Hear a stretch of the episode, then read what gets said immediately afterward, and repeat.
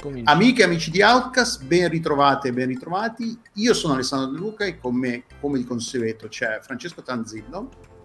Buon pomeriggio. E oggi è lunedì 18 luglio, un, po', siamo un giorno anticipato, eh, diverso dal solito perché domani, oggi non poteva, il popcorn sarebbe stato logisticamente difficile, mettiamola così, quindi noi che non avevamo problemi di particolari abbiamo detto va bene, lo facciamo il lunedì e domani ci sarà il popcorn, 19 luglio.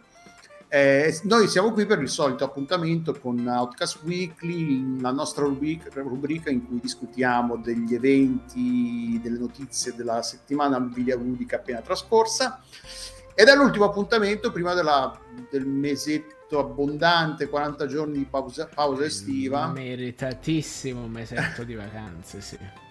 nella speranza che al ritorno dalle vacanze non faccia più sto cazzo di caldo da, da morire. Ne dubito, probabilmente saremo al ritorno saremo in un, in un futuro alla Mad Max con, eh, sì, con Maderna nel ruolo di. Mortan Joe che ci, ci- ci apre le, le- le cose dell'acqua e dice ah non, non- non diventate schiavi dell'acqua eh, qualcosa del genere però vedremo e la scaletta è abbastanza lunghetta vediamo se riusciamo a fare le nostre canoniche due ore o se, o se invece ce la caveremo in- in, eh, più velocemente apriamo l'arg- la, la puntata con uno dei nostri argomenti preferiti che è quello della conservazione di videogiochi e non mi, se- non mi ricordo se l'abbiamo, ne abbiamo parlato la settimana scorsa del fatto Ne che abbiamo parlato Ubisoft ha- esattamente la settimana scorsa. Ecco. Ubisoft la settimana per, per ricordarvi, ricordarci e ricordarvi un po'. Ubisoft la settimana scorsa ha, ha- ha- ha- ha, diciamo sollevato un po' di confusione e polemiche perché ha annunciato che Assassin's Creed Liberation sarebbe stato tolto dai vari, vari cataloghi digitali online, tra cui Steam. E inizialmente non si era ben capito come- cosa effettivamente comportava questa decisione inizialmente la gente e anche noi perché la- la- le, prime, le- la- le prime interpretazioni dicevano avevamo pensavano che il gioco sarebbe stato non solo sarebbe stato rimosso dal catalogo e quindi non sarebbe stato più acquistabile ma che ma anche chi l'aveva acquistato in precedenza non avrebbe più potuto riscaricarlo e non avrebbe potuto giocarci ci sono state delle spiegazioni delle chiarificazioni e vengono spenti i server del- che supportano il multiplayer Qui, il che vuol Ok. dire che Assassin's Creed Liberation non sarà più giocabile multiplayer e alcune funzioni, adesso io non ho ben, ben presente come funzioni Liberation, non so come sia l'integrazione tra single player e multiplayer, tra single player e, e funzioni online, però ci saranno delle funzioni online che non saranno più accessibili perché i server non sono più disponibili. Il che non vuol, di- il che non, non vuol dire che il gioco comunque non sarà comunque giocabile, non sarà comunque accessibile a chi, chi l'ha acquistato. Quindi se avete Assassin's Creed Liberation e morite dalla voglia di rigiocarci, anche il eh, gioco Sta perla di gameplay, eh, attenzione. il gioco sarà rimosso, mi sembra a settembre, adesso mi ricordo il, il giorno preciso, però non sarà più acquistabile da settembre, però chi ce l'ha potrà giocarci tranquillamente. Il che questa è una- notizia importante, una chiarificazione importante perché comunque aveva abbastanza sollevato, abbastanza polemica, appunto perché diceva ma come cacchio è, ho comprato il gioco e adesso me lo togli. Però il punto, eh, l'articolo che, che linkiamo, che usiamo come spunto di mh, discussione, come spunto per una riflessione, è un articolo che è apparso su VG247, VG247, scritto da Alex Donaldson e parla appunto del fatto che, ok, va bene, se i publisher vogliono eh, togliere o comunque eh, ritirare dal pubblico, ritirare dal mercato, ritirare dal pubblico, non rendere più accessibili questi giochi, è anche ora che la smettano di rompere le balle se poi la gente si rivolge all'abandonware. L'abandonware, per chi non lo È sapesse, esattamente quello che dissi io la settimana che, scorsa. che hai detto tu la settimana scorsa, sì. La bandware è fondamentalmente la categoria in cui, non ufficiale, perché poi non è, non è che i giochi, le- i publisher hanno la, cat- la categoria bandware nel loro catalogo, è quello che in gergo tra gli appassionati nel mondo della- del videogioco si, ident- si usa per identificare giochi che sono stati abbandonati al proprio publisher, che quindi non diventano di dominio pubblico perché tecnicamente sono ancora, sono ancora rientrano ancora nel, nel, nelle intelle- proprietà intellettuali di, di, di, cui, de, che, che, di proprietà dei publisher, quindi per dire i Sonic vecchi, alcuni Sonic vecchi per esempio sono, rientrano nella categoria della bandware, però tecnicamente ovviamente il brand Sony è ancora forte ed è ancora ben attivo tra le, tra le IP di, eh, di Sega. Però i Sonic vecchi non sono più venduti, non sono più ritrovabili e dove, quindi se volete giocare ai Sonic si può andare tranquillamente, ci sono vari siti che sono dedicati alla bandware, tra cui tipo Internet Archive e altri siti. E sono siti che esistono in questa area grigia del non ti faccio causa, anche se tecnicamente potrei fartela, però non ti faccio causa perché alla fine io non ho, ci faccio una figura de merda perché alla fine io ho detto io questo gioco non ho più interesse a monetizzarlo, non ho più interesse a venderlo e, e quindi non, tecnicamente tutti i siti di abandonware stanno violando la legge su copyright, mettiamolo in chiaro. Teoricamente. No, no, neanche teoricamente. non teoricamente, cioè praticamente, cioè, alla fine è quella roba lì, perché comunque finché non scadono gli 80 anni, o comunque adesso mi ricordo quant'è, mi sembra che siano 80 anni il, i diritti d'autore, copyright, se non ricordo male.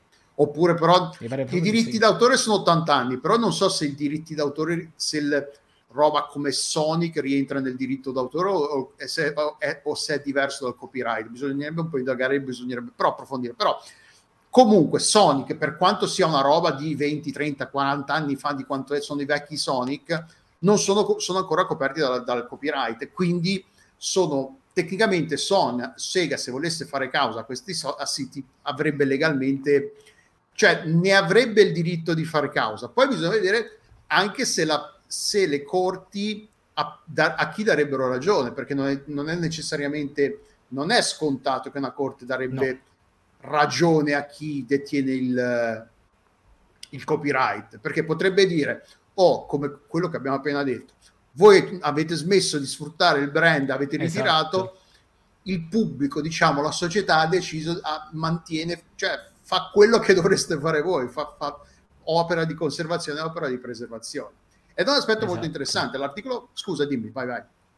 No, è esattamente la stessa roba che ho detto io l'anno scorso, perché cioè, nel momento in cui tu richiami i diritti su una roba che, di cui i diritti non, non, cioè, non, li, cioè, non li sfrutti non più, li eserciti, a un certo sì. punto non li eserciti, esatto, non eserciti il tuo diritto di, di proprietà su un IP e questa cosa è praticamente è, cioè è come se tu perdessi da un certo punto di vista il diritto alla discussione perché nel momento in cui cioè è scorretto nel momento in cui tu una roba la tieni là seppellita e non te ne fai carico te, non, nel momento in cui c'è qualcuno a cui interessa prendi e ci, ci, cioè è come se ti rivalessi su queste persone che hanno l'interesse non a sfruttarla in termini economici, ma, ma soltanto a fruirne per capirci.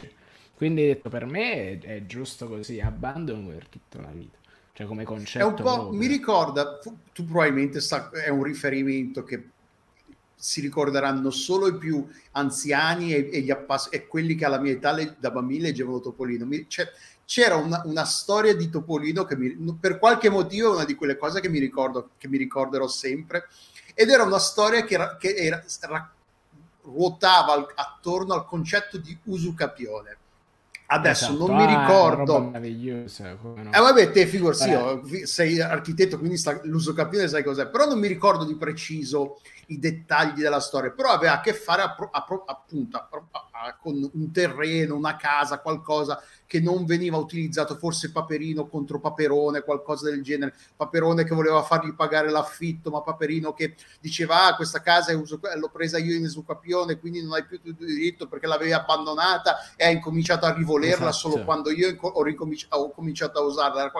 Alla fine quel concetto lì, cioè... È, è, è esattamente quel concetto là, è esattamente quel concetto là. Cioè, alla fine... Dire, è... allora, anche se più che l'usucapione, il concetto sarebbe il possesso in buona fede, praticamente, dove tu uh, proprietario non ti curi di una roba, e, cioè tu, proprietario del diritto, uh, non ti curi e quello che se ne cura è il conduttore che ha ricevuto questa cosa appunto in buona fede. Nel momento che tu praticamente cioè, ti è stata data e poi non sono stati esercitati i diritti eh, di, di, del proprietario, ma, so, ma lo stai ma è come se il possessore diventasse proprietario in virtù di quello che è il di quello che è appunto quella, que, di, della buona fede del possesso iniziale per tipo, ma anche adesso se tu per esempio ci sono dei diritti, dei, dei diritti ereditari che non vengono riscossi e tu praticamente ricevi questa cioè parliamo sempre della casa in buona fede, dopo tipo dopo vent'anni, quella roba diventa tua. Sì, perché tu eh, la buona fede è stata acquisita che, dall'inizio. Che, pe- che esatto. il possessore o il detentore del, del bene perde diritto, non è che sei mesi, esatto. no, cioè, no è una roba lunghissima. però è diversi, ha diversi un paio ecco, di decenni o qualcosa del genere. E il sì. termine Dex sono tipo diritti acquisiti nel tempo comunque. E, e, e in questo caso sì, è la stessa identica cose, cosa. Sì. E esatto. tra l'altro nel, nel, mercato moderno dei videogiochi questa cosa è, è, ancora più controversa perché appunto come ha dimostrato Nintendo ma come dimostra Bethesda ogni volta che fa uscire un, una, una, riedizione di Skyrim la mucca, la mucca del, del, degli appassionati di retro gaming è, è, è sempre pronta a essere muta. Quindi figurati c'è, le compagnie possono attaccarsi a sta cosa, oh, ma che, che è un po' quello che certo. abbiamo detto per la settimana scorsa. Oh, ma io metti che il Sonic poi lo faccio riuscire e quindi se tu me lo rendi disponibile su, gratuitamente su quel sito mi, rendi, mi, mi stai arrecando un, un, un, danno economico. Però anche lì la corte può allora, dire sì, però devi quantificarlo, non è che puoi dirmi... Eh, sì, sì, appunto. Allora, è relativo proprio nel senso perché tu ogni volta che me lo fai riuscire tu me lo stai, non, non, è che me lo stai soltanto vendendo quello vecchio, tu stai facendo comunque un'impalcatura che lo rende tipo anche, tra virgolette, fruibile sulle console nuove, per capirci, quindi non è mai lo stesso codice che, tranne nel caso in cui Nintendo prende la roba dai siti di ROM e la schiaffa sul, sulla NES Mini per capirci, allora quello è un altro discorso. Però in linea puramente di massima, cioè ogni volta che tu lo fai è un codice comunque aggiornato e nuovo, perché poi sarebbe anche da ragionare su quello, che non è soltanto il concetto di pacchettone che ha questa entità astratta. Molto spesso sul, per il diritto d'autore conta proprio il codice col quale il gioco è scritto, per capirci. Quindi stringa per stringa anche. Quindi, cioè, quanto si vuole andare in profondità, tanto, tanto, si può andare a scavare, insomma. E secondo me è un, è, è un concetto, sono concetti estremamente affascinanti ed è, è estremamente curiosi, tra l'altro, per non dire per, pericolosi. So, C'è anche un cioè, altro aspetto comunque... di questo. Ah, scusa. No, per l'ultima cosa è questo che rende particolarmente eh, difficile anche per capirci la questione legata al fatto di tu quando mi proponi un gioco non puoi soltanto rivendermi la stessa roba ma spingi le compagnie a dare tra virgolette un, un qualcosa di aggiuntivo o un rimaneggiamento al codice che te lo rende tra virgolette attuale affinché questo sia fruibile al pubblico per, per capirci. Cioè cioè, stai, cioè, non che mi vendi di nuovo lo stesso gioco vecchio, ma tu mi vendi qualcosa di effettivamente, tra virgolette, non proprio nuovo, nuovo, nuovo, ma comunque che comporta delle modifiche. Anche soltanto girare su console nuova, quella è una modifica, per capirci. Tra l'altro un altro aspetto di questa faccenda che, che fa parte di tutto il problema della conservazione è che spesso quando fanno uscire le riedizioni, le, ve- le, le edizioni vecchie, queste edizioni nuove sostituiscono in toto le edizioni esatto. vecchie. Quindi se tu ti, per qualsiasi motivo ti piaceva, non so, adesso Sonic Origins se non sbaglio, nell'articolo parla spesso di Sonic Origins perché è uno degli eventi, scusate, degli esempi più recenti che hanno a che fare anche con un titolo famoso e conosciuto dalla maggior parte delle persone. Sonic Origins, se non sbaglio, è andato in, in, praticamente a sostituire completamente i Sonic vecchi nel catalogo Sega, quindi i Sonic vecchi, appunto, se tu vuoi giocare ai Sonic vecchi per qualsiasi motivo, non è che cioè, gli appassionati di conservazione, ma anche dal punto di vista storico, puoi fare le, i paragoni, certo. puoi vedere cosa hanno cambiato, cioè ci sono tantissimi motivi per cui ha senso conservare entrambe le copie o le diverse versioni di- dello stesso titolo, va- va- solo i vari Last of Us per, ricol- per ricollegarci a magari a qualcosa di- di- della storia più recente. Qual è, quale sarà Last of Us che finirà nel mu- in un ipotetico museo di videogioco alla fine? Esatto. Visto che ne sono uscite quante cacchio, o gli Uncharted, cioè sono quelli delle raccolte, delle, del compilation, cioè eh, alla fine c'è anche questa cosa qua che perché questa cosa del cancellare dai cataloghi, mi dirai per gli, acqui- gli acquirenti occasionali magari fa, con- fa confusione vedere Sì. Sonic, Sony magari fa e compri quello sbagliato, però alla fine mettilo tutto in un bundle, se compri Sonic Origins hai accesso anche ai Sonic vecchi, tanto non è che ci stai perdendo, tanto più che per, questo- per prendere l'esempio di Sonic, non è che Sega in questo caso è, è il nostro l'obiettivo del- di cui stiamo discutendo, è solo che è l'esempio recente che di cui tra l'altro parlano anche nell'articolo. Però se per, per- appunto, visto che i Sonic adesso sono a bundleware fondamentalmente, se li aggiungi nel bundle non ci perdi nulla, fai solo una cosa bella, un bel gesto, una cosa Esatto. cioè, boh, non, tra, l'altro, tra l'altro, secondo me non è neanche cattiveria, non è neanche malizia, è proprio che non ci pensano, è sbadatezza. No, è- non ci pensano proprio, secondo me. Sì, Molto spesso è anche difficile, secondo me, reperire codici originali Eh, fatti così. ah, di storie del genere che- di cui non posso parlarne, ho, ne ho fin troppe. Attenzione, pro- prossimamente Alessandro De Luca Tra magari tra palco, 30-40 anni eh, scriverò il quando mio libro di scatto- memorie. esatto. quando scadono i diritti di va. riservatezza. esatto. No, quando scadono i diritti di riservatezza vai direttamente sul palco per fare il post mortem e ti vediamo là con questo, con l'occhialetto alla Gramsci e il maglioncino a collo alto, così con queste luci sparate addosso e vai là, sai, con quel tono in cui, col quale parlano un po' tutti quelli che Il fanno blazer con le toppe. Esatto, il blazer con le toppe pure, sì, sì, sì, è un'immagine meravigliosa a cui spero di partecipare, quindi se caso capita voglio il biglietto per venire Sarete tutti vedere. invitati, tranquilli. Top. E, mm, abbiamo qualcos'altro da dire sull'argomento? Fammi riscorrere un attimo l'articolo, vediamo se ci siamo qualcosa. No, alla fine sì, no, è interessante appunto questa cosa, questa... Cioè, va bene che per qualsiasi motivo volete cancellare, eh, parlando direttamente, ipoteticamente, direttamente con i publisher, va bene se volete cancellare, dai, rimuovere dai cataloghi perché magari volete fa- riordinare, fare spazio vostri, cataloghi, nei vostri cataloghi digitali, volete togliere roba, però per gli appassionati non fate...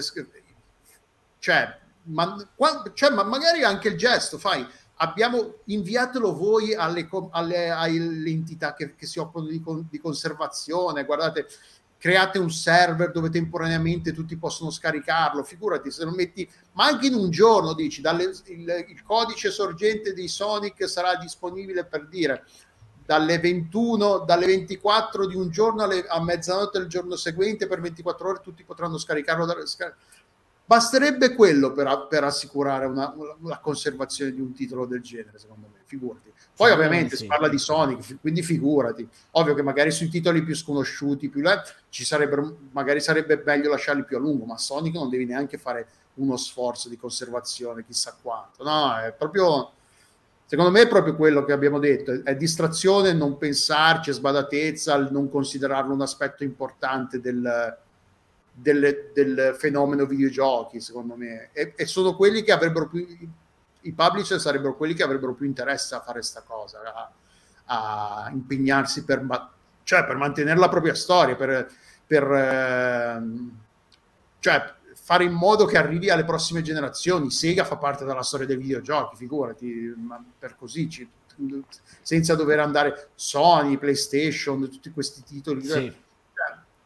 Fa- secondo me sarebbe nel loro interesse. ecco, sì, specialmente perché come diciamo l'anno scorso a un certo punto si considera troppo importante il contenuto artistico, mentre in realtà è proprio una manifestazione di ingegno umano e quindi teoricamente se non fosse altro anche come se fosse storia dell'artigianato o storia di un'industria per capirci. Quindi sì, no, non è anche necessariamente l'interesse tutti i videogiochi usciti sono opere d'arte. Esatto, Però però, sono opere hanno, del- hanno un valore secondo me, hanno- sono opere di ingegno esattamente, quindi come tale vanno conservate e, o quantomeno ricordate. E passiamo al prossimo argomento in scaletta, che dove ce l'ho la scaletta? L'ho persa, eccola qua. Che è un, eh, sempre un altro articolo di combinazione di, di VG247, che non è uno di quelli a cui, di- su cui andiamo spesso, però ogni tanto capita che hanno degli articoli interessanti. Questo è un articolo scritto da Sharif Said eh, e, e paragona la situazione attuale di Battlefield 2042 a quella di Halo Infinite. Ha fatto E- una merda Halo Infinite praticamente. No, ma è, è- è- la cosa è, interessante leggere l'articolo perché e, fare e ripercorrere la storia dei due titoli, perché entrambi i titoli sono usciti più o meno nello stesso periodo. Sono usciti a Eh, Battlefield sì. fine novembre e Halo primi di Battlefield fine dicembre. novembre, Halo, è- eh, Halo penso prima, possibile. Comunque sono usciti più o meno nello stesso periodo. Tra l'altro, Sì, la- l'uscita di Halo caldo Infinite è novembre stata, degli sparatutto per capirci. è stata un po' inaspettata perché è uscito un po' a sorpresa. E 2000, eh, eh, Battlefield 2042 è sta- era un titolo a ovviamente titolo a prezzo pieno, era uscito con un sacco di problemi di, di carattere tecnico e di- a livello proprio di design, multiple, di design, di Un'esperienza giocabilità. terribile. Cioè, a- io non Terribile. c'ho, ho gio- avevo gioca- ero stato invitato alla, alla alfa, beta chiusa, super chiusa. Era veramente. Tra l'altro, era è una cosa che dicono anche nell'articolo. Era sta cosa a cui potevi giocare solo nelle ore che dicevano loro. Tipo, potevi giocare tra le 15 e le 17, tra le 21 e le 23. Non- cioè, quindi, ti- tu- se tu volevi giocare a sto gioco, dovevi pure stare, stare dietro ai- alle loro- al loro calendario e non E potevi dire, certo. cioè era veramente assurda Certo. come cosa. E tra una delle cose, ovviamente nel corso di questi mesi Electronic Arts ha cercato in tutti i modi di non, a- di non prendersi le proprie responsabilità e dare la colpa a qualsiasi cosa che non avesse a che fare con, eh, con, eh, con, con Electronic Arts o DICE. Quindi ovviamente era saltato fuori che, ah, sapi, il Covid, lo sviluppo col Covid, il passaggio da lavorare in ufficio a, a- a, diciamo, a del- delocalizzare, decentralizzare tutte le La risorse. colpa, la colpa è ovviamente dello smart working, quindi. No, in realtà non lo dicono solo, parlano, ah, parlano più generi- genericamente di problemi legati al Covid, che, che è, un po', è, un po', un po' come nel 2008 quando, eh, eh, sai, la crisi, la crisi, il crash, è sempre quelle cose che ormai, se c'è qualcosa che andava male, che non funzionava, è il Covid in questo- ultimamente. E c'era una cosa che un- uno degli eh, dirigenti di Electronic Arts era uscito un rapporto a febbraio che diceva che, che davano la colpa al- del, del mancato successo di, tra, le tra le tra i motivi per cui Battlefield 2042 era andato male c'era stato il lancio a, a sorpresa di Halo Infinite. Ecco sì che era uscito a- giusto quattro giorni prima dell'uscita di 2042 esatto avevi ragione tu era uscito quattro giorni prima di Battlefield 2042 e che quindi il fatto che eh, un titolo così importante, tra l'altro un titolo così importante è gratuito, perché poi il multiplayer di Halo Infinite era comunque free to play, il Esatto. gioco intero era Il disponibile su Game sul Pass, Game Pass. quindi ovvia- ci sta che Halo Infinite al lancio abbia fatto numeri più grossi, a, a- a prescindere, immaginiamo che fossero di quali- qualità identica, che un gioco ah, gra- gratuito quasi faccia numeri più grossi di un, eh, di un gioco a prezzo pieno, ci sta. E quindi inizialmente Halo Infinite è andato molto meglio di Battlefield 42. Ora però, 2042, ora però sono passati più di sei mesi, siamo, sono praticamente otto Sì. mesi passati dal lancio, 8-9 mesi. E i numeri, per quanto siano bassi di entrambi, eh, perché si parla tipo di 4.000 giocatori, cioè eh, ne- all'ora Su di Battlefield punta- 4.000 off giocatori No, no, Halo? Steam, su Steam al, al- al momento in cui il- la- la- l'autore ha scritto l'articolo diceva che il picco massimo era intorno ai 6.000 per entrambi i giochi. Però Porca miseria, Halo praticamente per Halo è una cosa terribile. No, ma infatti è quella la questione. gente che si giocava tipo Halo 3 fino all'altro ieri. Quindi però nelle, nelle ore non di punta Battlefield 2042 va meglio perché nelle ore di, non di punta Battlefield 2042 fa tipo 4.000 giocatori mentre Infinite fa 2.000 So- questi sono i numeri di Steam. Poi ovviamente poi eh, Game Pass vai a sapere. Questa analisi mi sembra un po' fallata perché non prende in considerazione i numeri di Steam di, di- scusa di chi ci gioca su Game Pass. Però vabbè prendiamoli per, per, per, per, eh, solo per amor della discussione, se no tutto, tutto, l'articolo cade come un castello di carte fondamentalmente. Però sì, per, fa il paragone, del, eh, analizza un po' il percorso dei tuoi titoli, dei tuoi titoli come eh, Halo Infinite sia partito molto bene mo- e, e, piuttosto forte e Battlefield fosse un, fosse un disastro e piano piano Halo se un, se non si è fermato, se non ha fatto passi indietro, si è comunque fermato perché sono uscite un paio di stagioni e la gente come se si è lamentata. No, penso sia uscita su Halo soltanto la seconda stagione, è uscita la prima. E ah, la, la prima la era inclusa nel lancio. Quindi Posso la prima non è uscita. Probabilmente ah, okay, sì. è uscita forse un po' dopo, perché tipo almeno allora, forse non proprio a cavallo, ma tipo immediatamente dopo, per capirci. Che è, che è una cosa che si fa tendenzialmente. Sì, no, quello sì. Motivo, come ben sai. E la seconda invece era una roba tipo ultra, non dico ultra recente, mi ricordo che la lanciai a inizio stagione 2 per vedere che aria tirava e niente anche tipo con qualche, qualche, qualche modalità nuova insomma per capirci però allora non era il deserto perché comunque le partite le trovavi però cioè, penso là siano problemi legati giustamente alla gestione dei contenuti post lancio e della cosiddetta fase a stagione specialmente e Beh, sì, nell'articolo dicono che a stagione ci la sono progressione sulle stagioni esatto.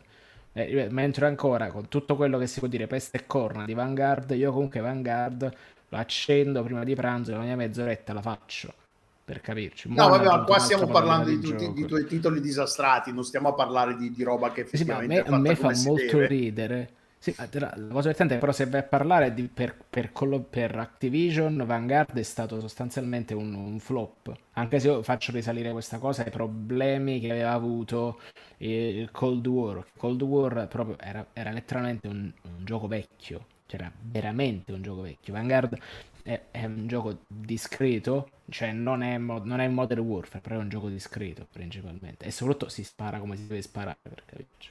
E no, la questione su Halo invece è proprio che detto, non hanno proprio capito come si... Cioè, è come se avessero preso l'infrastruttura di un gioco del degli Halo vecchi l'avessero piazzata su quella che ha, ci sta questa cosa delle stagioni, ai giovani so che piace, facciamolo però no, non capendo effettivamente cos'è quello che tiene dentro i giocatori, quel ritmo di, gioca- di partite, ricompense, eccetera, che spingono ad andare avanti il giocatore. In più, e non è un dettaglio da escludere, cioè ci manca proprio quella componente di personalizzazione anche, cioè per capirci, la personalizzazione delle armi, che è una cosa completamente distante da da Halo, ma che in tutti gli altri giochi a, sta- a stagione c'è per capirci. Tipo, ah, fucile, sarcazzo, sparafiamme dal culo, sti fatti così, per capire comunque che sta là la gente caccia ste robe cafonissime da guardare con le ali, le stelle, per capirci.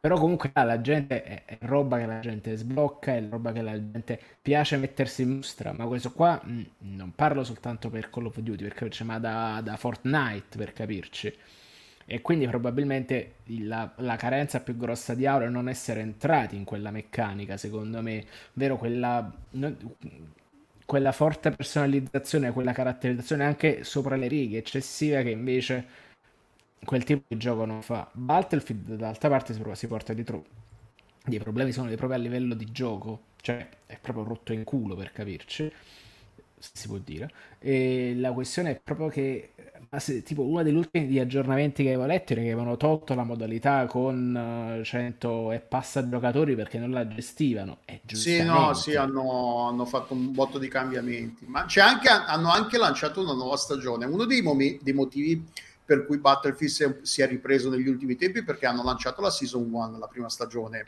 dopo tipo sei mesi. Cioè, sei mesi. È, è, cioè ci ha messo una vita a lanciare il primo aggiornamento di contenuti. E la gente, quelli che l'avevano comprato, non, hanno ripreso un po' a giocarci effetti, e, e qual, ovviamente si, si, parla di numeri bassi perché comunque ci gioca meno gente di, della gente gioca più gente a Battlefield 5 e a Battlefield 1 che non a Battlefield 2042 quindi Vabbè, per renderci conto di, come, di quanto male sta andando. è importante Cioè, Battlefield 1 è bellissimo. Poi, no, no, ma non, l'altro, però di, il- che, i giochi, che il giochi Battlefield 5, eh, eh, non so neanche di quanti anni fa, sarà sei anni fa, sette anni Battlefield fa. 5 è del 2018 probabilmente. Battlefield O il 5 2018, sì, 2018. è del eh, novembre, 20 novembre 2018, bravo.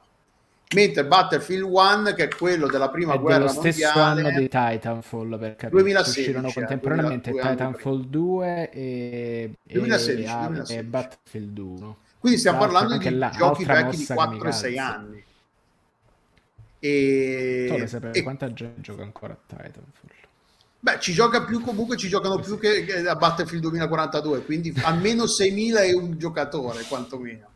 Esatto. E comunque sì, è, è, è- è bizzarro vedere come appunto un gioco che Halo che aveva, era partito bene e si sta, per- e sta perdendo interesse, numeri, tra l'altro è, uscito chiaramente troppo in fretta perché cioè non troppo in fretta perché funzionava, però gli mancavano nettamente delle parti. La- eh, hanno Eh, annunciato da hanno poco che la, la beta della coop inizia, inizia da, da- da tra poco, tipo per dire. No, è, stato abbastanza un lancio non disastroso, ma chiaramente affrettato. Non volevano perdersi la, il, eh, il- questo Natale perché evidentemente non, non- non non se lo volevano, non se lo potevano permettere o non volevano assolutamente per- perdersi il, il- l'hype natalizio. E, Ecco, mm, la- l'ultima notizia che avevo letto Dimmi. invece su Halo Infinity era proprio quella che si parlava di co- pezzi di game di, di gioco completamente tagliati per far uscire il perché dovevano chiuderlo. Ho detto no, Ah, ma sicuramente, le quello sì.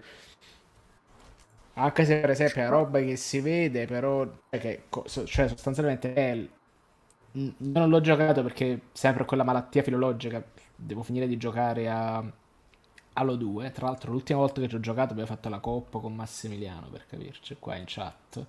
E mm, la scena è stata questa: cioè, leggevo di com- cioè, che prende tutto quel loop di gameplay veniva applicato sempre sulla stessa mappa, ma che alla fine non, non facesse quello che fanno gli altri Halo, ovvero spostarti in diverse, diverse regioni, in diverse situazioni per capirci. Quindi, diciamo, è un po' come se avessero potuto prendere i vari elementi del gioco e s- stringerli tutti quanti in un solo, in un solo bioma, se vogliamo utilizzare un termine che salito alla ribalta con Return. Cioè, che una cosa che comunque era abbastanza percepibile, considerato che comunque gli Halo solitamente sono molto ricchi e vari dal punto di vista anche, anche soltanto cromatico, devo capirci. E, mm, aspetta, che mi son- ho perso un attimo la scaletta d'occhio, eccola qua. E direi che possiamo passare al prossimo argomento, a Sì, meno che non voglia- sì, vogliamo aggiungere qualcosa. Allora, il prossimo argomento è una roba, torniamo a parlare di loot box, che è una roba di cui parliamo abbastanza regolarmente. Scusate. E l'argomento, torniamo a parlare di loot box perché il governo britannico ha recentemente eh, diramato un comunicato, comunque ha informato l'industria, i rappresentanti dell'industria dei videogiochi di darsi da fare, di fare qualcosa per regolamentare le, le loot box. Quindi, eh, cioè, al il modo in cui le loot box funzionano nel- nel- sul mercato dei videogiochi eh, britannico non va bene secondo il governo britannico e se l'industria dei videogiochi non farà nulla per eh, correggere la situazione, il governo sarà costretto a legi- legiferare, a promulgare leggi con tutti i rischi che seguono, perché per quanto sia auspicabile che ci siano delle, delle regolamentazioni ufficiali, qualcosa che può essere che una legge che obblighi le, le compagnie a fare certe cose, dall'altra parte c'è il rischio che comunque le, queste leggi escano troppo in ritardo, che comunque non siano scritte bene, che, che, siano scritte da gente, magari da persone che non conoscono l'argomento fino in fondo. Come, tra l'altro cose, cose di cui abbiamo parlato, come la legge, quello che è successo nella, in Olanda, che fondamentalmente dice che le loot box non sono un gioco d'azzardo se per, perché eh, c'è una parte di comunque stai giocando, com'era la, la, l'argomentazione della sentenza? Diceva che non erano giochi d'azzardo perché comunque poi tu con i giocatori che, che trovavi nelle loot box ci dovevi giocare e quindi se non eri abbastanza c'era comunque un elemento di gioco d'abilità che non, non, non, è compatibile col concetto di gioco d'azzardo che mi sembra un po' che, che avevano detto che ci sembrava un po' una cagata però eh sì e, e anche per dire in Belgio le loot box sono sono, eh, sono, vietate in, in, in, maniera completa, però la, la, definizione di quello che può essere una loot box è talmente ampia che il rischio che vengano vietate una marea di roba che non sono loot box, effettivamente. Aspetta che... Eh, aspetta, Belgium... Eh, perché no... Ah no, non è questo l'articolo, è l'altro che ne parla. Allora, dai, su. Allora. Ecco, sì, per esempio in, in Belgio eh, la, la, definizione di quello che è una loot box è talmente ampia che fondamentalmente qualsiasi gioco che ha un elemento randomico, casuale al suo interno potrebbe rientrare nella categoria e quindi potrebbe essere vietato. Quindi è, tut, è, nel, è, è un po' paraculo questa, è un po' paraculo questa posizione del governo britannico perché il governo britannico riconosce che le loot box siano un un problema. Ma visto che per, il, per, il, per, per la Gran Bretagna l'industria dei videogiochi eh, equivale a 3 miliardi di sterline all'anno, contribuisce a circa 3 miliardi di sterline all'anno all'economia del paese, vuole evitare di, di, fa, di, di, danneggiarle in qualche modo, quindi spera che l'industria dei videogiochi trovi da, solo, da sola un modo per regolamentarsi e per, fare in mo- e per man- diciamo, salvare la faccia eh, davanti, a, davanti alle, agli elettori in modo che il governo non sia obbligato a intervenire a sua volta. E dal punto di vista, del, del, cioè, dal punto di vista dell'industria è, una, è, è, positiva questa cosa qua, però non so quanto sia affidabile la, la, l'industria. Sì, non diciamo so quanto estremamente, sono molto ottimisti, esatto. Sono veramente molto ottimisti. E, um, tra l'altro è interessante notare come il, il, governo britannico non si sia alimentato a dire fate questa cosa qua. Ha comunque istituito allora, il Dipartimento di, digita, di allora, il, DC, il DCMS il Department of, for Digital Culture, Media and Sport. Fondamentalmente è il Dipartimento, il Ministero per eh, il digitale, la cultura, i mass media e lo sport.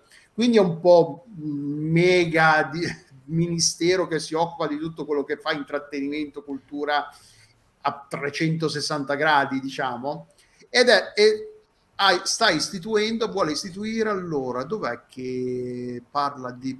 Ah sì, vuole istituire anche delle...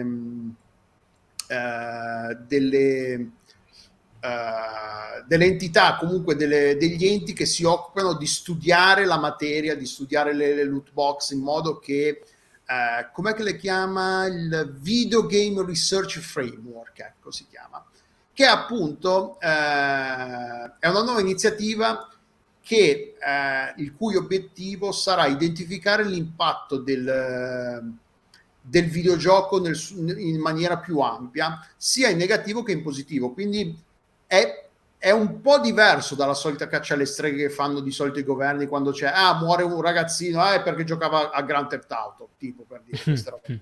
è quantomeno un approccio un pochino più, più, eh, più saggio, più più moderato e anche più di, di, interesse, riconosce il valore culturale ed economico che l'industria dei videogiochi ha e quindi vuole cercare di avere, cioè è quasi incredibile che un governo abbia un approccio così eh, sensibile e sensato alla faccenda. Vuole, vuole, vuole, vogliono approfondire la questione. Proprio. Sì, sì, decisamente è strano. Vogliono approfondire, vogliono assicurarsi che vogliono scoprire se effettivamente videogiocare fa male o fa bene.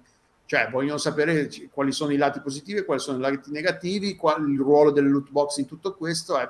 E per ora è un invito, il governo, le, le, le autorità invitano le, eh, invitano l'industria dei videogiochi a fare qualcosa. Se, se non lo faranno, saranno, il governo sarà costretto a legiferare in materia. Um, c'è qualcos'altro? Se hai qualcosa da dire, eh, dimmi. Eh, no, no, lo so, che so, sembra strano perché, cioè, a noi sembra strano perché se immaginiamo roba del genere in Italia, è subito, è rogo, nessuno pensa ai bambini. Però in effetti c'è un volume da fare, anche, anche non soltanto da, da gente che compra, soprattutto gente che vende in Gran Bretagna da rendere troppo più razionale una scelta dal punto di vista sensata e tra virgolette aperta sul mercato che è, cioè, è la stessa cosa del, del, settore dell'automobile per capirci. Tutti quanti eh, cercano adesso di inseguire la questione delle auto eh, elettriche, i giapponesi fanno, beh, noi in realtà saremmo più possibilisti sul, sulle auto, sui motori a combustione perché non abbiamo dove stoccare le batterie.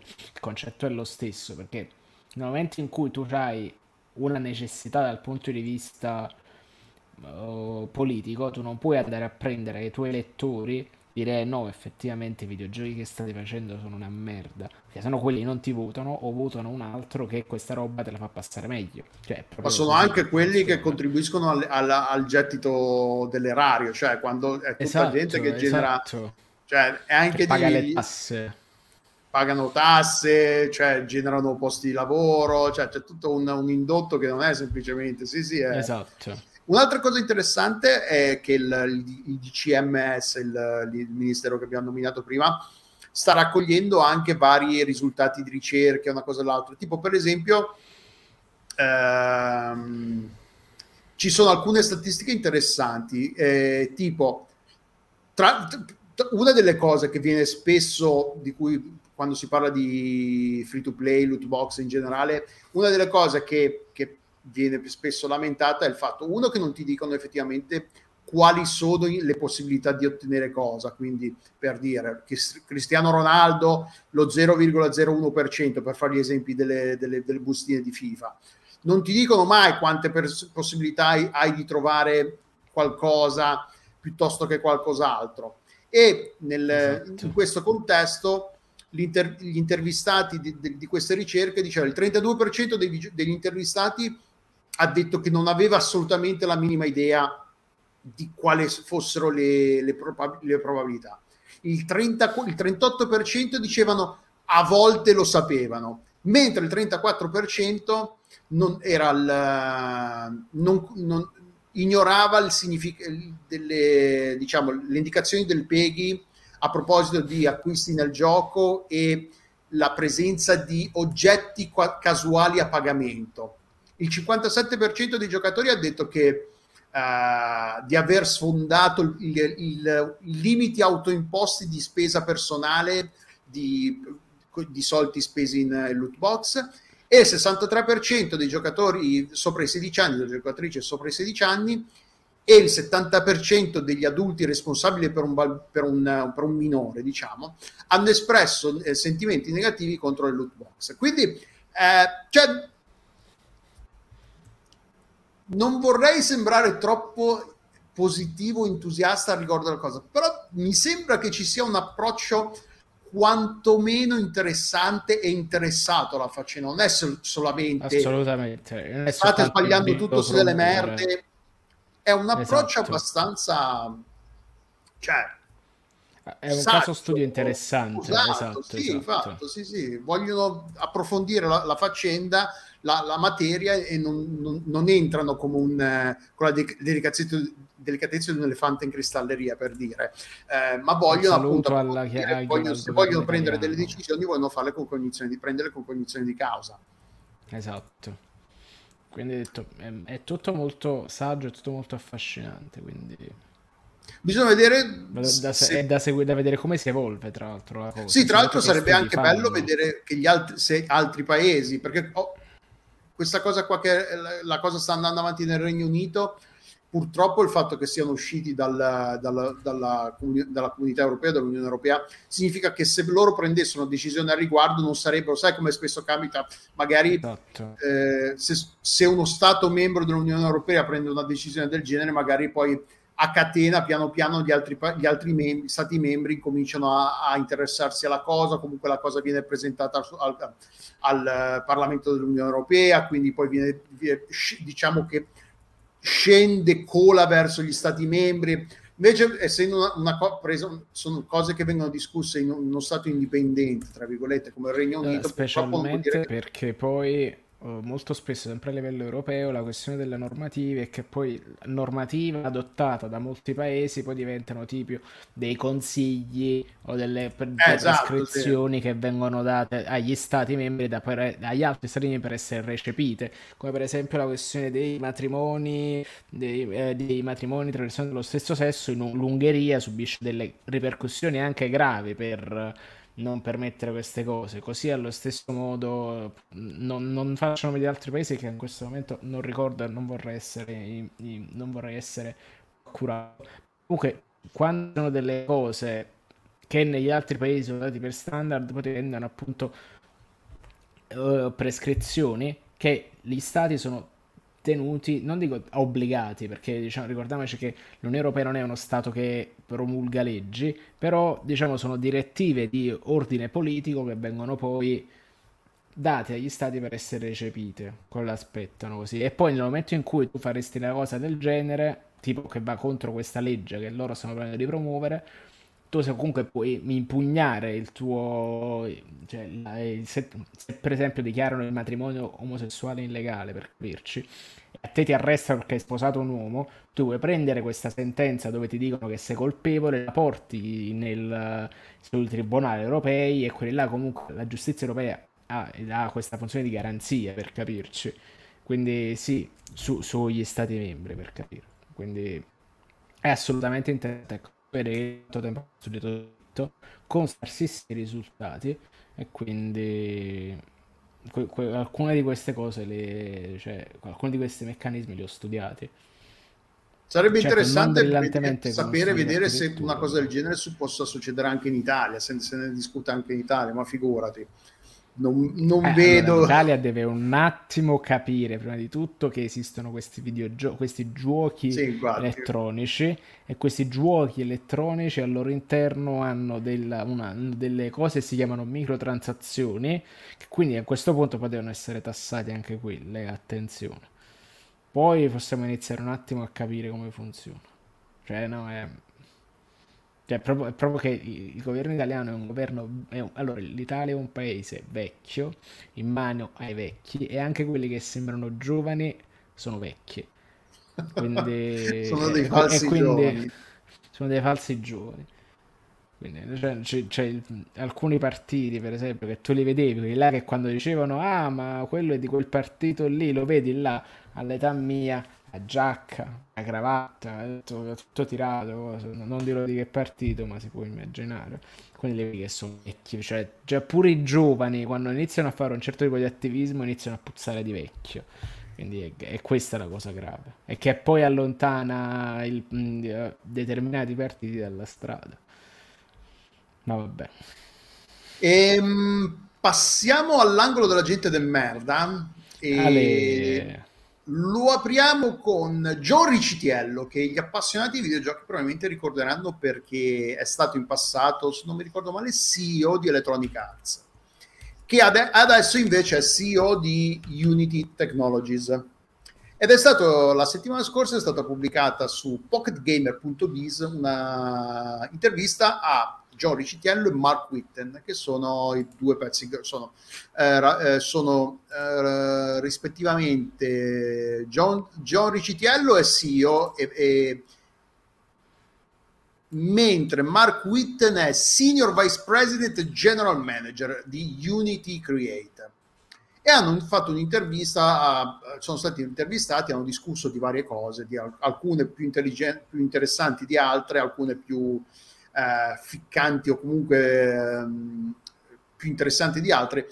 La cosa che però è stata particolarmente ha, di cui parliamo è il fatto che hanno, alla, uh, è stato chiesto a, a Ricitiello, la domanda era uh, l'implementazione del, dei modelli di monetizzazione è un processo, una conversazione che, uh, che è una conversazione che, che molti sviluppatori eh, respingono, comunque non, preferiscono non, non, affrontare perché è una cosa che non interessa, una cosa che... E Ricitiello ha dato una risposta abbastanza controversa perché ha detto, vabbè, ha detto diciamo varie cose che possono essere vali, valide. Nel, che dice fondamentalmente quando stai facendo un gioco devi anche pensare un po' anche come farci soldi con questo gioco perché ok siamo artisti, siete artisti, siete creativi però dovete, se fate una cosa del genere per lavoro dovete anche pagarci le bollette poi col frutto dei vostri sforzi creativi. E fin qui, per quanto cinico se vogliamo, è, comunque una, una, eh, una, posizione comunque condivisibile, condivisibile, tutto sommato ci sta. Quello che, che, che, che, ha fatto sorgere il naso a molti è il fatto che, visto che l'intervista è stata data a pocketgamer.biz, che è un sito specializzato in eh, gaming su eh, piattaforme mobile, quindi giochi che fondamentalmente sono free to play, lui ha detto fondamentalmente, ah, aspetta, allora andiamo a pescare esattamente cosa ha detto. Ha detto che eh, è, una pic- è, una porzione molto piccola dell'industria dei videogiochi che, che, che lavora in questo modo.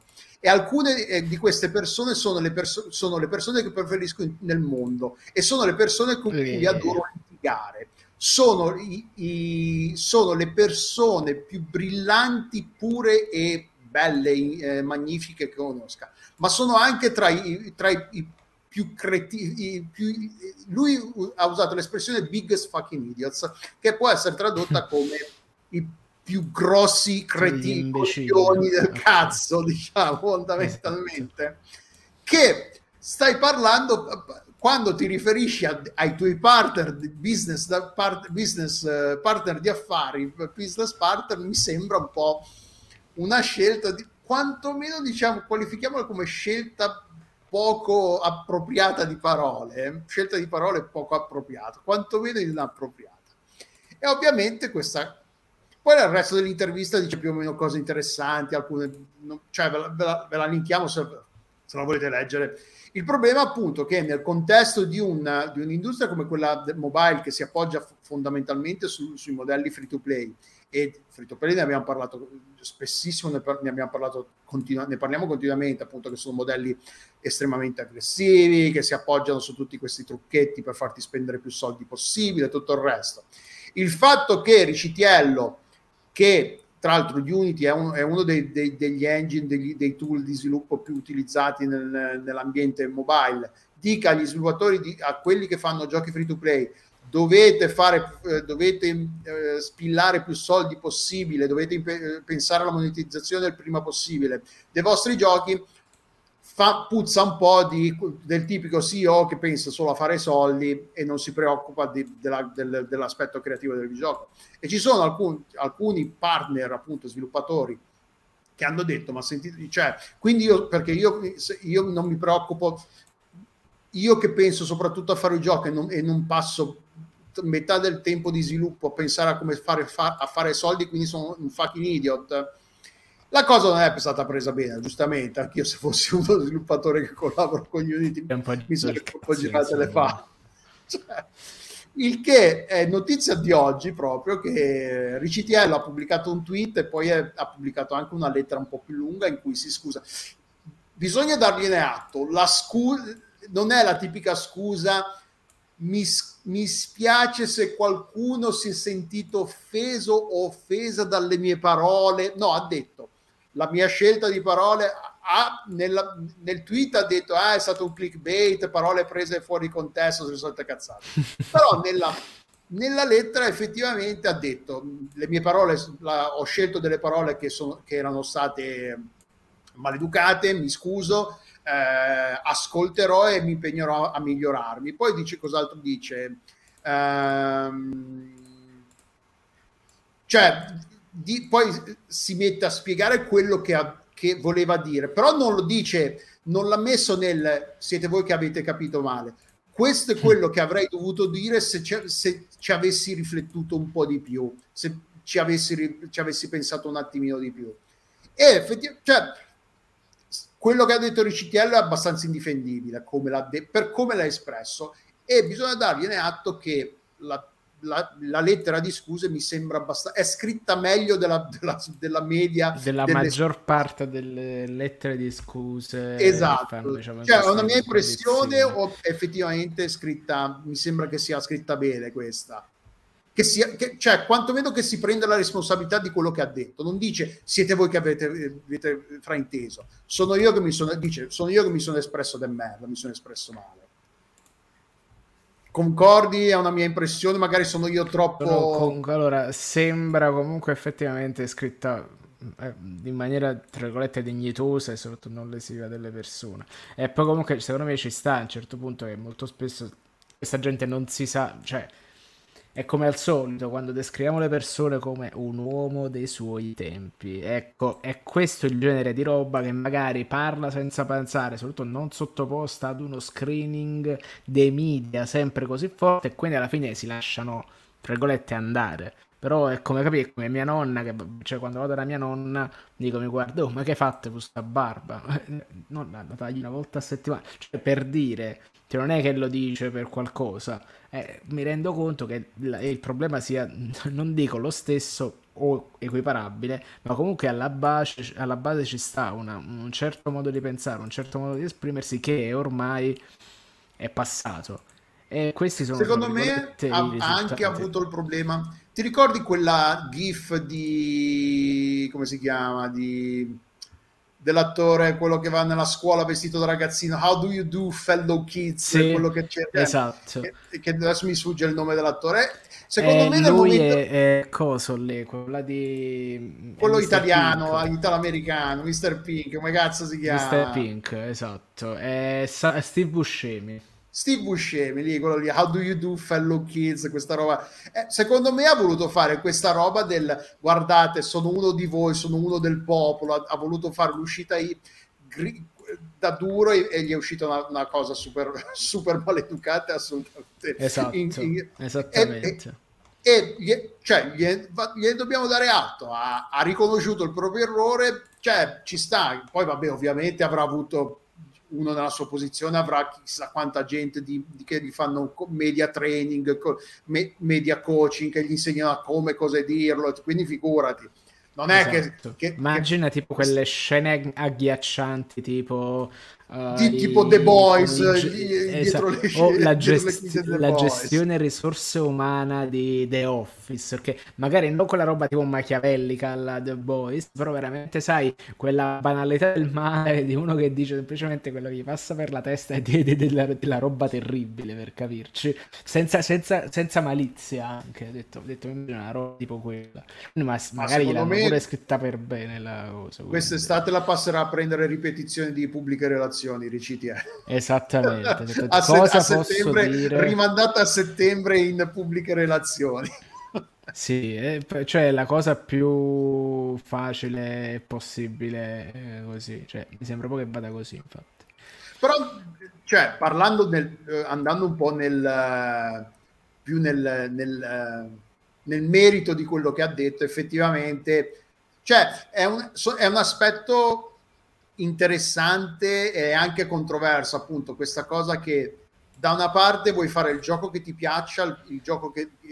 cioè, secondo me quando stai creando, quando fai, stai creando qualcosa che poi diventa di, di dominio pubblico, come appunto è un videogioco, ma comunque quando si parla di op- opere creative può essere una canzone, un libro, un film, Certo, devi trovare il, la- il bilanciamento tra quello che ti piace, quello che vuoi fare, quello che esprime la tua personalità e quello che de- può e deve piacere al pubblico che- che- a cui ti stai rivolgendo, perché nel momento in cui se lo fai e poi non lo fai uscire, lo tieni sul tuo computer, ogni tanto te lo riguardi o, o sai un videogioco, fai il, gioco e poi non lo fai mai uscire da nessuna parte, ci giochi tu da solo o da solo ogni tanto, va bene. Però ci sta nel quello che Ricitiello dice alla fine è sensato. Se lo fai perché deve uscire al pubblico, devi prendere in considerazione anche cose che non, son- che non sono molto eh, trendy, piacevoli nel momento in cui stai facendo un, eh, un'opera di ingegno, un'opera artistica, diciamo, un'opera creativa. Ci sta Esatto. che uno che sta facendo game design non voglia dedicarsi eh, non voglia dedicarsi a, come fare, a pensare a come fare soldi, a come monetizzare il gioco. E anche per quello è anche senso che, che, ci, che ci, sia una suddivisione dei ruoli, che ovviamente che magari gli studi piccoli non si possono permettere di avere una persona che è dedicata a ogni singolo aspetto dello sviluppo del gioco, però una suddivisione magari dei ruoli che chi, chi sta facendo game design che magari si concentri più su quello e chi si, si, occupa della monetizzazione, di come fare soldi, di come venderlo, o anche la, la coordinazione con i reparti marketing, nei, magari nei, nei, progetti che se lo possono permettere, che più importanti. Eh, cioè è interessante, ovvia, ovviamente a noi di tutta questa cosa qua interessa perché siamo appassionati di videogiochi, al, all'utente finale medio di sta, tutta sta faccenda qua non frega niente, alla fine è il risultato. No, tanto per cambiare. Sì. Cioè, ma no, ma è anche giusto, eh, ci mancherebbe, non, non pretendo, non, non, pretendiamo che tutti sia, che a tutti interessino quello che succede dietro le quinte di un videogioco, cioè, ci sta anche che a uno appunto vada bene comprare un FIFA all'anno, giocare a quel FIFA e poi quello, tutto quello che succede dietro le quinte di un FIFA, chi se ne frega, alla fine ci sta, ci mancherebbe. Sì, perché noi che siamo, diciamo, siamo nel, nel giro. Eh sì. Per dire, io sono, ascolto brutta. musica, ma non sono appassionato da dire, ah, i retroscena creativi, voglio sapere qual è stata l'ispirazione per il testo. No, non, cioè il testo, ma, i testi spesso manco li ascolto, quindi figuriamoci, quindi figur... No, no, ma... Eh, cioè, l'uscita di Ricitiello è veramente stata una roba di pessimo gusto, è veramente una cazzata. Sì. Però la discussione che voleva, ed è un peccato che l'abbia espressa in questo modo assolutamente infelice, perché sarebbe stato probabilmente una cosa, un uh, punto di discussione, un aspetto su cui discutere molto interessante che probabilmente ha, sa, sarebbe stato discusso in maniera molto diversa su Twitter, su, su Twitch, Twitter, vai a sapere Invece così si concentra, si concentra, di più su quella cazzata che ha detto perché giusto, effettivamente ha detto una cazzata. Cioè, se, se, devi esprimere un concetto non lo esprimi così. Cioè. E, e, la, e, la, lettera di scusa è effettivamente una lettera di scusa, non è la solita cosa. Un po', te lo ricordi quando Alan Jane Brack, quello di Blizzard, si era scusato, si era tra virgolette scusato quando avevano bannato quel pro, quel pro, di Hearthstone che aveva tirato sul cartello Free Hong Kong, sì. no, Free Taiwan, non mi ricordo. Sì. E lui che aveva continuato, e, e alla Jane Brack che, che, aveva detto ci siamo comportati in maniera non appropriata, non secondo i nostri e i vostri standard e di questo ci scusiamo. E non ha mai detto però cosa avevano, fa- cosa avevano fatto di sbagliato, era sempre quel... Avevano girato intorno all'argomento. Esatto. esatto. Sì, sì. Qui, Elega- qui invece... Quell'elegantissimo girare attorno. Qui invece... Tipo quando, sai, quando, quando eh, ti ricordi il gioco tabù, quando non devi dire sì, le determinate sì, come parole. Se dici, ah, se dici, eh, non mi ricordo, eh, adesso così. non mi ricordo il nome del pro che era stato bandito, sta cosa. però sì, aveva, aveva accuratamente evitato di eh, di nominare il gioco, non avevo neanche detto il gioco che, che, era, che, aveva, che non aveva detto Arsto, non aveva detto torneo professionale, non aveva detto, non ha parlato dei, dei perché aveva, erano anche stati sospesi due eh, conduttori che, perché era, era, successo durante un'intervista al giocatore e i due conduttori sì invece di interromperlo immediatamente lo avevano lasciato fare, quindi erano stati anche sospesi due conduttori. Cioè, no, eh, e lui Una aveva tragedia detto, comunque. Sì, no, eh, comunque sì, Ricitiello ha detto una cazzata, però ha avuto la... è stato abbastanza maturo, abbastanza adulto e ha avuto anche un reparto PR, perché sicuramente si sarà consultato con, con i collaboratori e le collaboratrici su questa cosa qua, qualcuno gli ha detto, guarda, questa, secondo me dovremmo dire questo in questo modo, perché cioè, è l'unico modo in cui possiamo salvare la faccia in questa vaccina. E l'hanno fatto bene, glielo dobbiamo dargli atto. Eh, passiamo a... Allora, ora c'è un, ci sono tre, sono tre notizie che hanno a che fare con gli NFT e la blockchain. Due sono ancora nell'angolo della gente del merda e poi una c'è il, il crossover, c'è il, è la prima ah, ecco, notizia ecco, dell'angolo della gente di merda. Quindi Iniziamo con l'angolo della parte della gente del merda che ha a che fare con gli NFT. La prima notizia è che la settimana scorsa, non so se vi ricordate, abbiamo parlato di GameStop che ha licenziato eh, prati- non mi ricordo se era circa 150 dipendenti, tra cui buo- buona parte del, quelli, delle persone che si occupavano di Game Informer. E l'avevano Sì. fatto perché volevano dedicarsi, volevano concentrarsi di più sugli NFT, sul- sulla blockchain e tutto il resto. Ora, il, l'un- allora, la notizia è di- del 12, quindi di- della settimana scorsa, e il, il mercato, il negozio online di NFT di GameStop è uscito, ha aperto, mi sembra di capire che abbia aperto lunedì scorso, una settimana fa. E nel, nelle prime 24 ore, purtroppo non abbiamo i numeri che hanno fatto nel resto della settimana, però i numeri che ha fatto nella prim- nel primo giorno sono state quar- transazioni per un totale di circa 45 mila dollari. Quindi quello che loro pensavano, ah sì, sarà il nuovo modo in cui facciamo soldi, eh, per cui hanno licenziato circa 150 persone, è stato In realtà fa- è stata ha generato 45 mila dollari. Per dare un'idea, perché, perché GameStop è una compagnia che fa 6 miliardi di vendite, di vendite nette nell'ultimo anno fiscale, il che vuol dire che GameStop come entità nel suo- nella sua interezza genera 16,- 16,5 milioni di dollari al giorno mentre questa roba di NFT ne ha fatti 45 mila. Tra l'altro, se seguite, se, se- se seguite un po' la faccenda degli NFT, e, la prossima notizia di cui parliamo proprio, ha proprio a che fare con questo.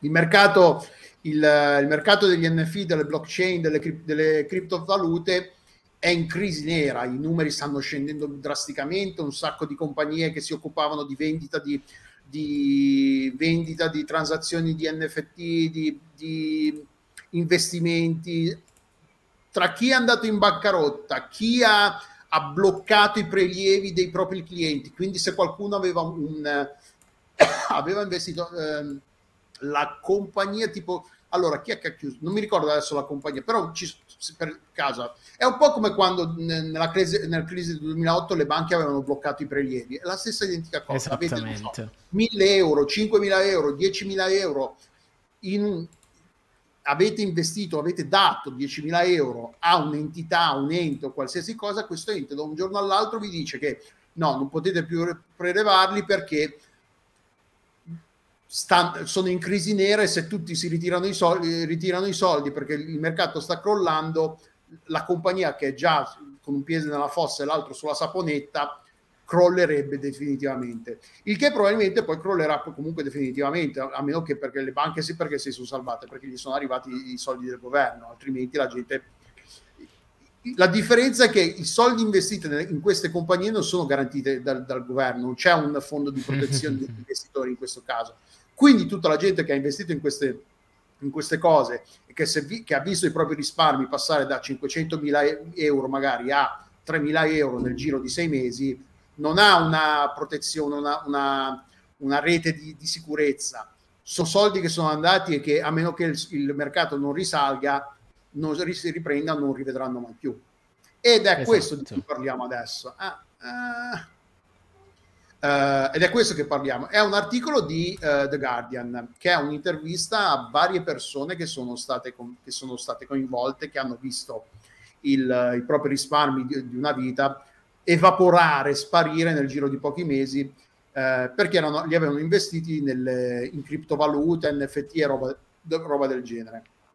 La notizia era stata segnalata da Francesco ed era partita dal fatto che ci sono, c'è, c'è un canale di Telegram dove le, gli appa- perché poi alla fine c'è un po' appassionati, eh, sono, sono investitori eh, non professionisti, gente magari come noi che ha de- dei risparmi da parte e che vedono appunto questa possibilità di fare soldi facilmente pe- e ne approfittano. E c'erano appunto, c'è un canale in particolare Telegram dove la gente andava, su cui la gente partecipava, si scambiava messaggi, consigli, discutevano appunto del mondo delle criptovalute. E a un certo punto la gente ha incominciato a mandare messaggi vocali in cui sfogavano proprie- la propria disperazione, la propria, la propria eh, frustrazione. Qualcuno magari urlava, qualcuno magari piangeva e inizialmente il- la persona che gestiva questo canale, aspetta, vediamo un po' se lo ritrovo nell'articolo. Tra l'altro la persona, la persona che mi sembra che lo gestisca ha un nome italiano, tipo Guido mi sembra che si chiami. Eh, il, canale il canale Telegram si chiama... Vediamo se lo ritrovo. Ah sì, il canale Telegram... Ah no, no, il, il, ehm, allora, ah sì, il, il ta- ta- canale Telegram si chiama Bear Market Screening Therapy, Therapy Group, che è fondamentalmente il, gruppo di terapia, gruppo di supporto per eh, il, il mercato dell'orso. Adesso ci sono circa 3.300 persone in questo, in questo gruppo. E c'è gente che... Ah, sì, ecco, si chiama Giulio la, la persona che lo gestisce, eh, che è anche lui è un investitore di circa 30 anni. E inizialmente pensava, ma forse li dovrei cancellare, però poi alla fine si è, messo nelle par- nelle- nei panni di queste persone perché era gente che letteralmente piangeva, che mandava questi messaggi vocali e piangeva, non è che se la prendeva col governo ladro, col- con la pioggia, piangeva perché aveva letteralmente buttato, bruciato i, i- i risparmi di una vita. E l'articolo della- di The Guardian, scritto da Sean Cale, intervista un po' di varie persone che, hanno, che si sono ritrovate coinvolte. La prima la persona con cui aprono è Roy. Alcuni nomi sono stati cambiati probabilmente per, per- per, diciamo, per proteggere la privacy. E Roy è una, è- una persona assolutamente normale, 29 anni, eh, con problemi, di, di- problemi durante l'infanzia, ha avuto problemi di droga, problemi di dipendenza dall'alcol, crescendo, ehm, eh, depressione. E poi ha, nel, nel, eh, allora, a febbraio 2021 ha incominciato, ha- è venuto a, scop- ha scoperto il mondo delle criptovalute, Dogecoin, eh, la, la, mon- la criptovaluta pro- promossa da Elon Musk, eh, e, ha investito circa 2500 euro in, in un blo- un- un portfolio di, di criptovalute. E il, eh, il valore del suo investimento è salito fino a 525 mila euro. Quindi lui aveva investito 2500 euro e nel giro di un po' di mesi era eh, diventato 200 volte tanto. Tu che sei matematico, 2000, da, da, non se, sono par- un matematico. se fai da, Non sono- parti da 2500 a allora 2500 per 200 sì più di 200 volte il, più del, Beh sì, è, è aumentato del 200, de- di 200 volte. Quindi eh, eh, del, eh, 200 volte eh, praticamente del 10.000 del 20.000 per cento è, è cresciuto tipo no vabbè non, No, non- è non- aumentato del, del, eh, per 200 è del 200%. eh, no 200% è, qua- è, è, è 4 volte Eh, sì, allora è aumentato del 100%. no il 100% è raddoppiato Eh, per 200 volte. Cioè moltiplichi per 100 100. per 200 volte è du- è 20.000 volte eh, oddio. sì del Questa qua sta 20.000 diventando veramente... Questo qua, st- sono sicuro faranno dei meme su questo momento. Sì, sì, sì, sicuramente. La- era- era- quindi il rendimento era circa il 20, più del 20.000% era, per dare un'idea. Qui- E quindi sì, va bene. Poi però il mercato è incominciato a crashare, a- a- a- a- a- i valori degli investimenti sono incominciati a scendere alla velocità della luce. E quindi lui il- si è ritrovato al momento il valore del suo portfolio è 300, se- 300 euro. Ah, quindi un cazzo, quindi. Sì, cioè non solo pieno di ha gasolio, perso quindi. quei 525 mila euro, ma pe- non ha nemmeno, cioè non è neanche rientrato nei 2500 euro che aveva inizialmente investito. Che, e questo, cioè, il problema non è tanto dei soldi persi, perché alla fine i soldi si rifanno, cioè non è ovvio che è drammatica la situazione, il problema è l'impatto psicologico che una cosa del genere può avere su una persona del genere. Perché comunque poi lo, eh, ne parla bene, cioè, ne parla approfonditamente, le descrive le- le- gli effetti psicologici che una cosa del genere può avere su una persona, come appunto incominci a dubitare di te stesso, del tuo valore, perché comunque eh, cioè, è- l'articolo è un sacco complesso, molto lungo ed è inizialmente dici vabbè un po' se lo meritano, però questa è, tut- è gente normale, non, sono, non, è come quello di cui abbiamo parlato la settimana scorsa che ha investito 2 milioni, 3 milioni di dollari nell'N- nell'NFT di un tweet e poi ha, ha, ha, provato a rivenderlo e l'offerta massima è stata quant'era 6 mila dollari, qualcosa del genere. Esatto. A, a quella gente così di, dei soldi persi non gli frega un cazzo perché è gente stra- così stracarica di soldi che spendere 3 milioni di dollari in un, in un JPEG cioè sono bruscolini, sono spiccioli, non, eh, sì, ovvio che gli fa, gli preferiscono non perderli quei soldi, però non, non, non, un, non, li rovina, non è una cosa che li manda in rovina, che li manda poi appunto in questo gorgo di autodistruzione, auto, autocompatimento e tutti questi meccanismi psicologici. Cioè c'è gente che ci sono un, un, tut, tut, le cette, i gruppi Discord che, che eh, in cui si parla di queste cose, hanno incominciato a parlare un botto, a, a, a pubblicizzare continuamente le linee di supporto an, eh, su, antisuicidio. Di, delle oh, le linee... del resto ricordiamo che la gente nel 29 si buttava dai balconi. Eh, appunto, cioè, è questo che, secondo, cioè, è, è giusto ridere, ridere diciamo, del, del, del crash del, del mercato del, delle criptovalute e dire ah ve l'avevamo detto che questa era una cazzata, questo era, un, un, era uno schema piramidale, siete dei cretini ad averci creduto. Però nel momento in cui quest, queste cose, questo um, fenomeno... accadono a delle persone. Esatto, questo fenomeno anonimo, finché è un fenomeno anonimo è ok ridere, ma nel momento in cui ci, ci, questi ci mettono la faccia, ci met, perché c'è addirittura una, la foto di una di una chef appunto che lei tra l'altro questa è pazza da legare perché non solo ha perso un botto di soldi e dice ah no no ma io ci credo nelle criptovalute questo è solo una è come sono quelli là come presente quelli che giocano ai cavalli e dicono no ma adesso io sì, tanto sì. Raddo- gioco a raddoppio che così, gu- così uh, guadagno quello che ho perso e sì, vado sopra ho perso finora non posso cosa. perdere il prossimo eh, cioè, esatto. cioè, quindi sì, eh, sono, ci sono proprio... varie storie di persone vere, reali, che hanno creduto alla fine. Il problema è, come la, le, è un po' come il crash del 2008.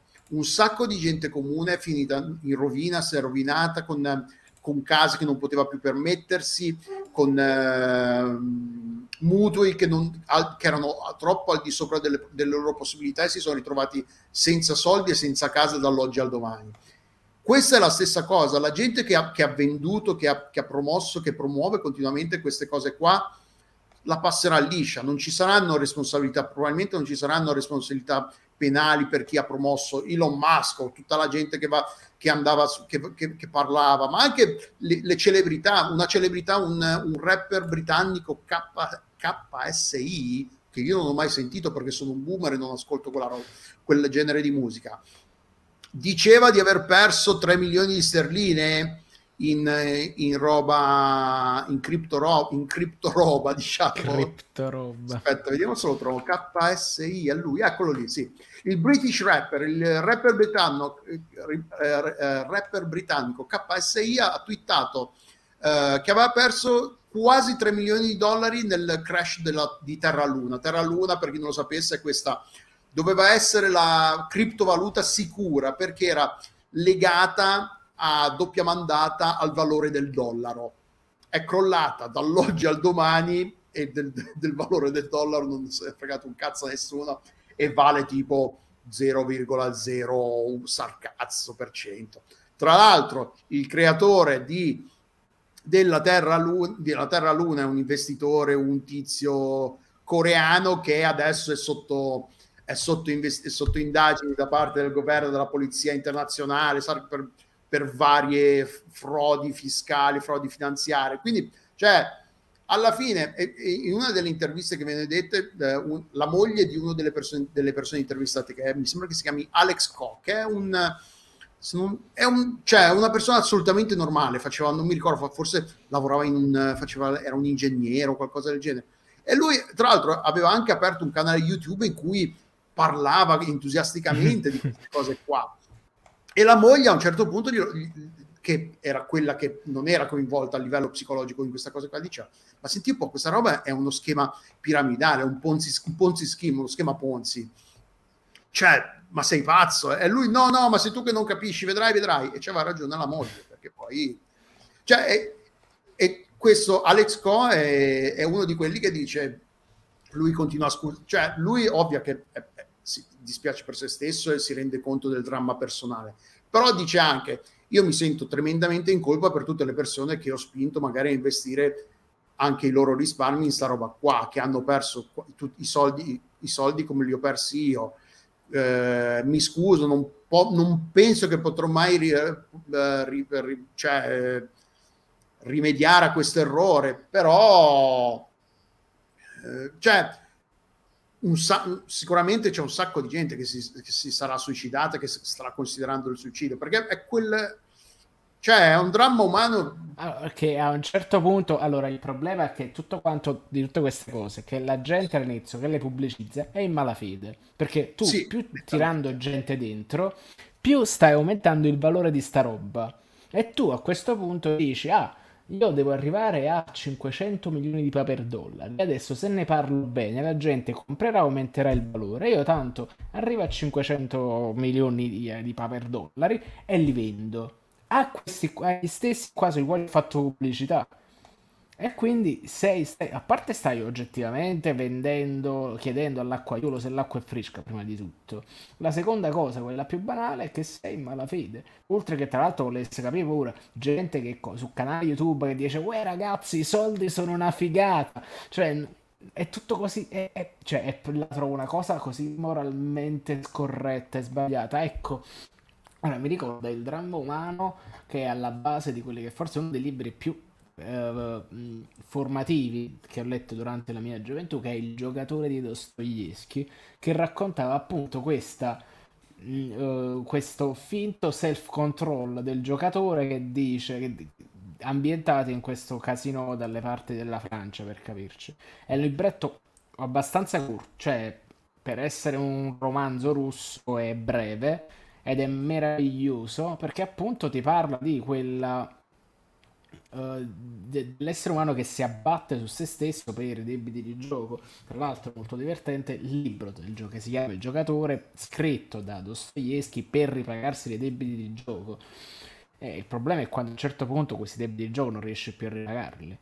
Quindi ha detto: Io sono, cioè, da una parte sono contento che questo mercato stia crollando, ma sono contento non perché la gente si è impoverita, ma perché adesso che queste notizie, cioè beh, mentre prima tutti quanti finché andava bene tutti ne parlavano, ma che sta crollando nessuno dice niente. Cioè questa è la cosa preoccupante, la cosa triste, perché dovrebbe essere pubblicizzato anche il fatto che questa roba va male, soprattutto, e che non è poi effettivamente tutta sta figata e che il futuro di cui state tutti quanti così tanto cantando è esattamente uguale al passato, quindi la stessa merda. Cioè, come sta il, com'è il nuovo capo uguale a quello vecchio? Cioè, alla fine è questo. Gli, affab- gli affabulatori, i ciarlatani sono sempre lì. Cambiano la, esatto. il, diciamo, il, l'olio di serpente, cambia quello che ti vendono, quello che cercano di rifilarti, ma il meccanismo, l'obiettivo è sempre lo stesso. Non, e, e nonostante ci siamo passati, l'abbiamo già visto mille volte, l'attrattiva, il fascino del soldo facile o comunque del, del, dell'ottenere qualcosa senza fatica o faticando molto meno, soprattutto in un mondo in cui, in una società in cui tutta cazzo di fatica, tutta è una merda esatto. e le gioie te le devi guadagnare, te le devi conquistare, è difficile. Quando qualcuno ci sta, eh, cioè, no, non stiamo neanche eh, biasimando le persone che hanno creduto in questo sogno, eh, ci mancherebbe. Questa magari è, è, gente più, che magari più ingenua, comunque che, che, che, avrebbe potuto pensarci prima, però la colpa non è loro, la colpa è di quelli che, hanno, che li hanno ingannati per tirarli dentro de- questo carrozzone e guadagnare a loro spese, perché esatto. quelli che quelli che avevano i, grossi, i soldi grossi in, in tutto il sicuramente di soldi non ne hanno persi, li avranno tirati fuori molto prima di quanto. Ma pensa se quel Roy in, di cui abbiamo parlato all'inizio avesse tirato, li avesse tirati fuori, non so, quando erano a 400.000, quando erano a 300.000.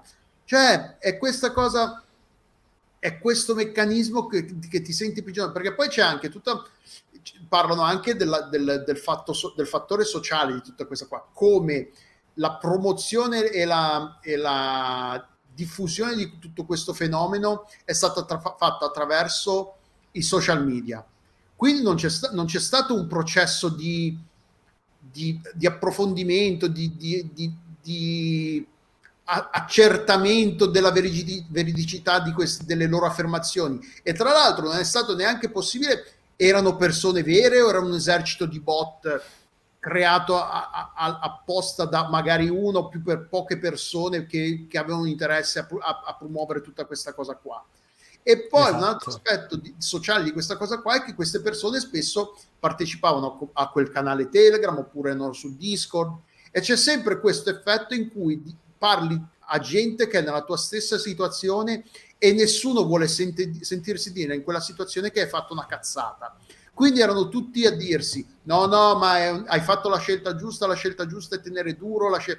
Era, è questo circolo vizioso in cui nessuno vuole, vuole, vuole accettare il fatto di stare, di stare facendo una cazzata, di aver fatto una cazzata, di fare un errore. E lo dice Roy, è una delle persone che viene intervistata di più, che dice le cose più che colpiscono in maniera part- più particolare, più forte, perché lui dice tutti volevamo sentirci molto intelligenti e più brillanti e più intelligenti della media. Nessuno voleva eh, rendersi conto di non essere poi in realtà così intelligenti. Quindi c'è questa cosa, l'echo chamber, quella che in, in inglese viene chiamata l'echo chamber. Tutti che si davano pacche sulle spalle a vicenda perché esatto. nessuno aveva il coraggio di, a, di ammettere che, de, di riconoscere la gravità della situazione, finché alla fine la, la, la, realtà dei fatti li ha messi davanti all'inequivocabile situazione, alla, aveva perso tutti i tuoi risparmi. Cioè, no, eh, inizialmente avevamo pensato di mettere l'articolo nelle, nelle, nei baci abbracci, nelle notizie belle, però leggendo l'articolo no. Però è, è una roba deprimente. È veramente deprimente, deprimente. ma per, è soprattutto deprimente perché questa è gente come noi, cioè potevamo essere noi, poteva essere mio padre, poteva essere un nostro familiare, un nostro amico, gente che magari ha qualche soldo da parte e la promessa di raddoppiarlo, de- decuplicarlo nel giro di qualche mese, cioè ovvio che col senno di poi è facile dirla, eh vabbè se una cosa è troppo bella per essere vera probabilmente non lo è, però sul momento sì, soprattutto esattamente la questione la pressione sociale, cioè allora, per farci capire è come quando c'hai praticamente lo zio cavallaro che se gioca ai Cavallaro sarebbe quello che, che scommette sui cavalli. Quello che gioca esattamente. In gergo si chiama Cavallaro. A Cavallaro non... magari si usa anche a Genova, ma non, lo, non l'avevo messo, cioè l'ho capito, però non è un'espressione che si usa dalle nostre parti. Fortunatamente. E, e quindi Questo si è, è... Il, il cavallaro. Che è quasi il cavallaro è quello che scommette sui cavalli. Esatto. E sempre a, a, proposito di NFT e eh, blockchain e criptovalute, passiamo alla, all'angolo, alla, al baci abbracci, la, la, nostra rubrica in cui parliamo di belle notizie. Questa invece ha sempre a che fare con gli NFT, però è una cosa simpatica, positiva. Uh, la settimana scorsa si è tenuto in Brasile l'International Games Festival, uh, Game Festival e venerdì c'è stato un... Uh, c'è stata una, una conferenza eh, tenuta da Mark Venturelli, il cui titolo era Future of Game Design, il, il, fu- il futuro del game design, del design dei videogiochi. E eh, fondamentalmente, tra l'altro, una delle, diamo un attimo di background. Questo International Games Festival era sponsorizzato da un sacco di compagnie che hanno a che fare con gli NFT, che vendono NFT, eh, che vendono blockchain, che, vengono spa- che, che promuovono il, il, Web 3, tutto quello che ha a che fare con la, la nuova generazione del, dei giochi. Quindi loro, loro, erano tutte compagnie che, che, pensavano che questo avrebbe parlato del futuro, di come il, gli NFT e tutto quello che hanno a che fare con, le, con la blockchain siano il futuro dei videogiochi. E invece Mark Venturelli ha fatto un trappolone meraviglioso e ha detto... Eh, aperto, cioè lui ha, ha, ha praticamente, poi c'è il link anche al video che eh, Mar- Marco Venturelli parla, parla, in brasiliano, in portoghese, quindi eh, a meno che non, non ci si affidi ai, ai, sottotitoli generati automaticamente da Google, non, non è possibile seguire il talk, la conferenza, però lui praticamente ci sono le, le slide di PowerPoint mentre parla e il titolo passa da Future of Game Design, ci, pa- ci tira una riga sopra e il titolo diventa Perché gli NFT sono un incubo. Quindi ha atteso questo trappolone meraviglioso. Tra l'altro Bellissimo. non è stato un trappolone che lui ha fatto di nascosto, lui era, aveva discusso la cosa con gli organizzatori io, eh, le persone che organizzano, hanno organizzato la, il festival e ha detto va bene. A quanto pare, quando è cominciato a parlare di questa cosa, ha detto che sono una merda, che non sono che le, le compagnie che cercano di, di, di, introdurre queste cose, di promuovere, non hanno nulla a che fare con i videogiochi, loro non hanno interesse a, vendere, a fare videogiochi, loro hanno interesse a fare soldi attraverso i videogiochi, quindi loro sono, sono elementi estranei che stanno cercando, eh, sono parassiti che cercano in tutti i modi di, di, attaccarsi al videogioco in modo da fare soldi, però non hanno intenzione di... Cioè il loro obiettivo non è quello di migliorare il videogioco, di, farlo, di renderlo, di, di facilitare il modo in cui vengono fatti, no, il loro obiettivo è fare soldi e il videogioco è solo un mezzo per fare soldi, per promuovere le loro NFT. E tra l'altro, mentre parlava, a quanto pare gli sponsor che erano presenti hanno cercato di interrompere il suo talk, ma gli organizzatori hanno fatto una leva e hanno detto col cazzo, lasciatelo finire. E quindi sì, è un po', sai quelle storie, non, non, è, non è l'eroe, l'eroe, che ci meritiamo, ma l'eroe di cui abbiamo bisogno. Com'è che si dice in inglese? Esattamente.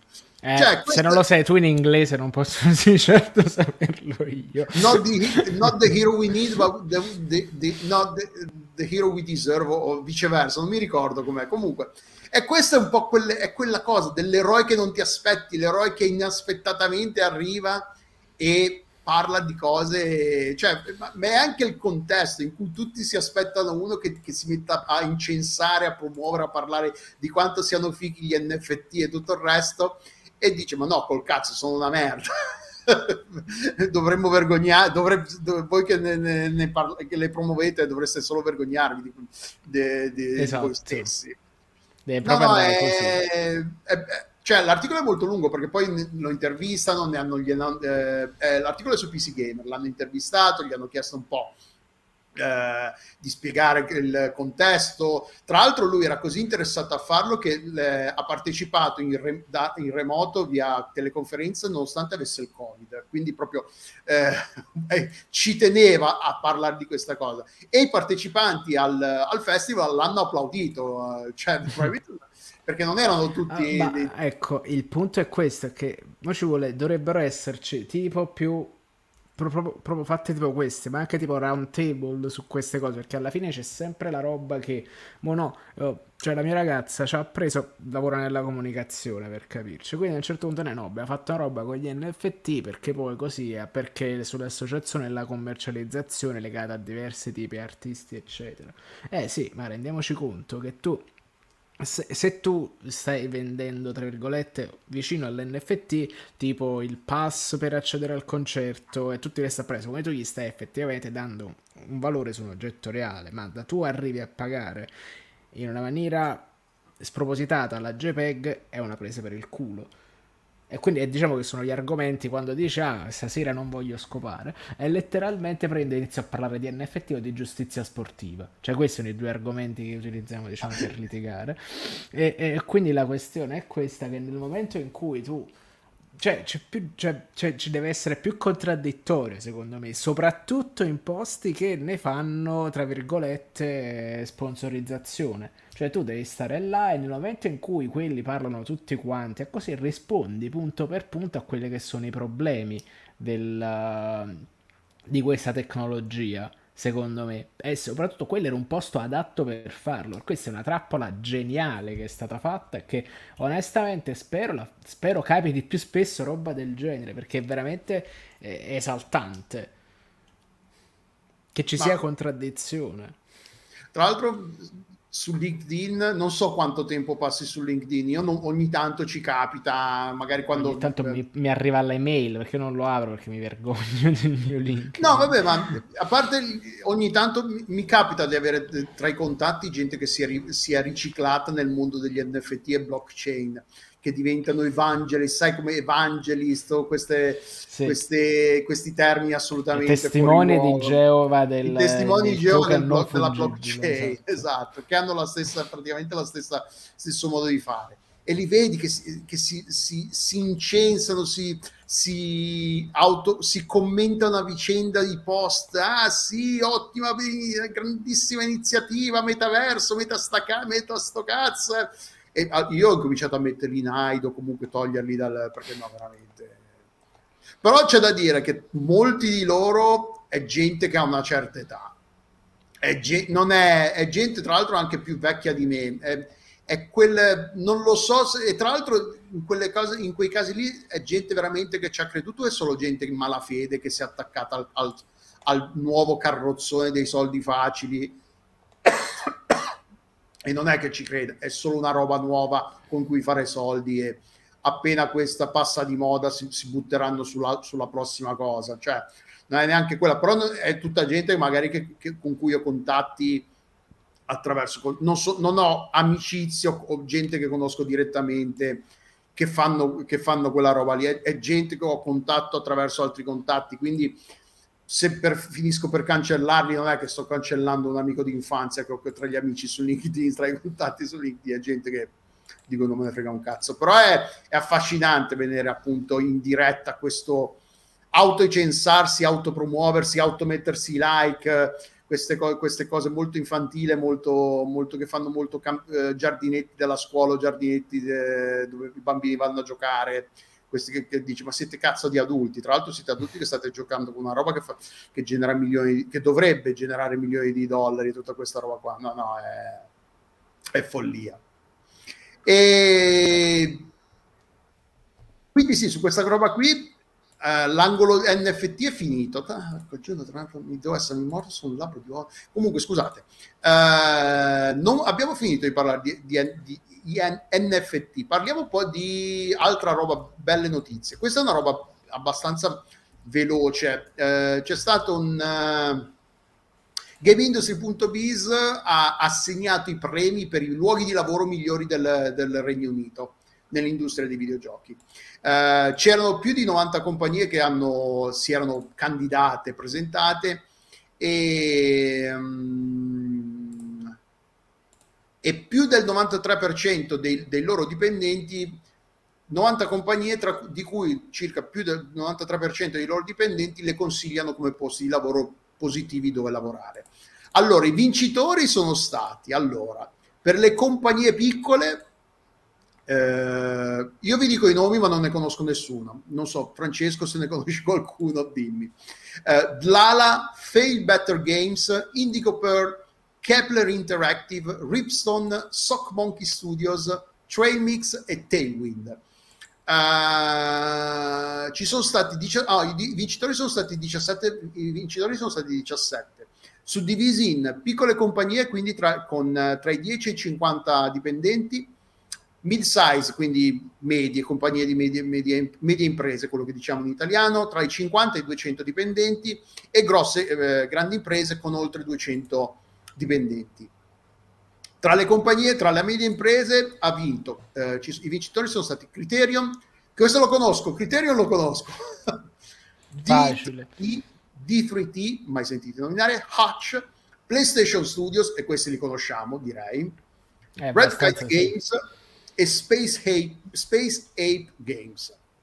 E i vincitori, tra i, vinci- tra i vincitori del, eh, del premio, tra quelli grossi, sono stati Cre- Creative Assembly, che se non sbaglio sono quelli di... Creative Assembly sono quelle là di Age of Empire, se non sbaglio. No, fa- no, non fanno, sì, fanno sempre un, eh, un- lo strategico, ma fanno quello de- Ah sì, allora io qua vedo adesso sì, fanno, fanno quella roba lì, ma non fanno, non fanno Age of È Empire. giusto, eh, allora sono quella che fanno Total War. Total War, bravo, sono loro, sono quelli di Total War.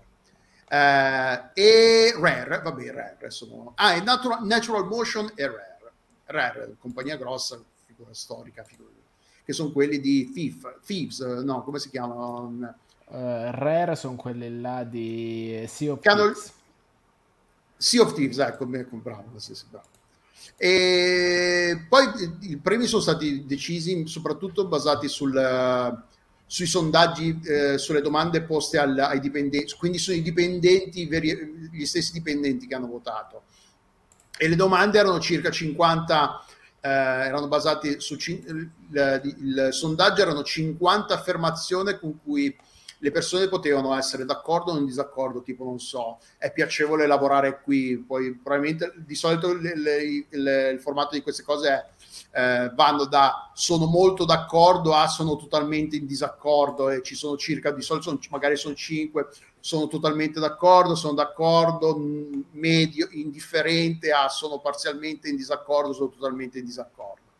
Eh, e si parlava di ambiente di lavoro, bilancia, eh, bilanciamento um, tra vita privata e, e, lavoro, gestione del personale, diver, diversità nel senso quanto è rispettata eh, le differenze etniche, di eh, identità, identità sessuale, e, e, ed erano circa l'80% del punteggio di ogni azienda. Il restante 20% eh, venivano... Ah sì, erano basate su, sulle risposte date dall'azienda stessa che avevano a che fare con uh, i salari offerti, le, le, le ferie, le, le, vacanze offerte, i benefit, quindi non so, assicurazione sanitaria extra, computer, magari laptop, uh, cellulari, carte di credito, tutti questi extra delle uh, attività sociali ed altro. Eh, poi qualcos'altro comunque sì no, eh, per una volta eh, eh non, sono compagnie che a quanto pare eh, sono compagnie in cui si, si, si, lavora bene e poi ci sono state delle sono stati assegnati anche dei premi per delle categorie specifiche allora G Into Gaming Award Winner che non ho idea di cosa di che premio sia assegnato a Marie Claire Isaman Uh, il premio per uh, questo, è fa, questo lo capisco, eh. award winner per, per, l'ambiente l'hanno dato a Sports Interactive, che sono quelli di Football Manager. Uh, il premio per la salute e il, be- il, benessere, quindi probabilmente qua, che hanno più iniziative perché che si occupano, per il, si preoccupano del, della salute dei propri dipendenti, l'hanno assegnato a Rare. Educational, quindi magari che hanno, magari che hanno anche iniziative per eh, tra, per, eh, con le scuole, magari che fanno venire gli studenti, vai a sapere, magari li sfruttano per, per fargli fare il lavoro non pagato. No, vabbè, scherzo. No. E l'hanno dato a Creative Assembly. Il premio per la diversità l'hanno dato a Fail Better Games. CS, il premio CSR non ho idea di cosa sia. Tu hai idea? No. CSR? In inglese poi è difficilissimo. Eh, boh L'hanno dato a Rocksteady, però, che sono quelli di. Rocksteady sono quelli là di Batman, Batman no? per capirci. Esatto. Batman Arkham. E il, il, il best boss del, di tutto il Regno Unito, il, il capo migliore la, è, è, AJ, AJ Grand Scratton di Dlala, a quanto pare. Non ho idea di cosa sia. E niente, quindi sì, se volete, se cercate lavoro, magari segnatevi, eh, mettetevi da parte questa lista se state cercando un posto di lavoro nel, nel Regno Unito, nel mondo dei videogiochi, perché queste compagnie, a quanto pare, in queste compagnie si lavora bene. Almeno non, almeno non ti rompono il cazzo. O quantomeno si non rompono troppo il cazzo. Eh, passiamo al prossimo argomento. Questo qua probabilmente ne parliamo abbastanza velocemente perché non è che c'è, c'è molto da dire. Nintendo Giappone ha recentemente aggiornato la propria pagina sulla responsabilità, la pagina della responsabilità sociale eh, sul loro sito internet e hanno dichiarato ufficialmente, hanno incluso una dichiarazione ufficiale in cui supportano il matrimonio omosessuale, quindi il matrimonio eh, tra due persone dello stesso sesso.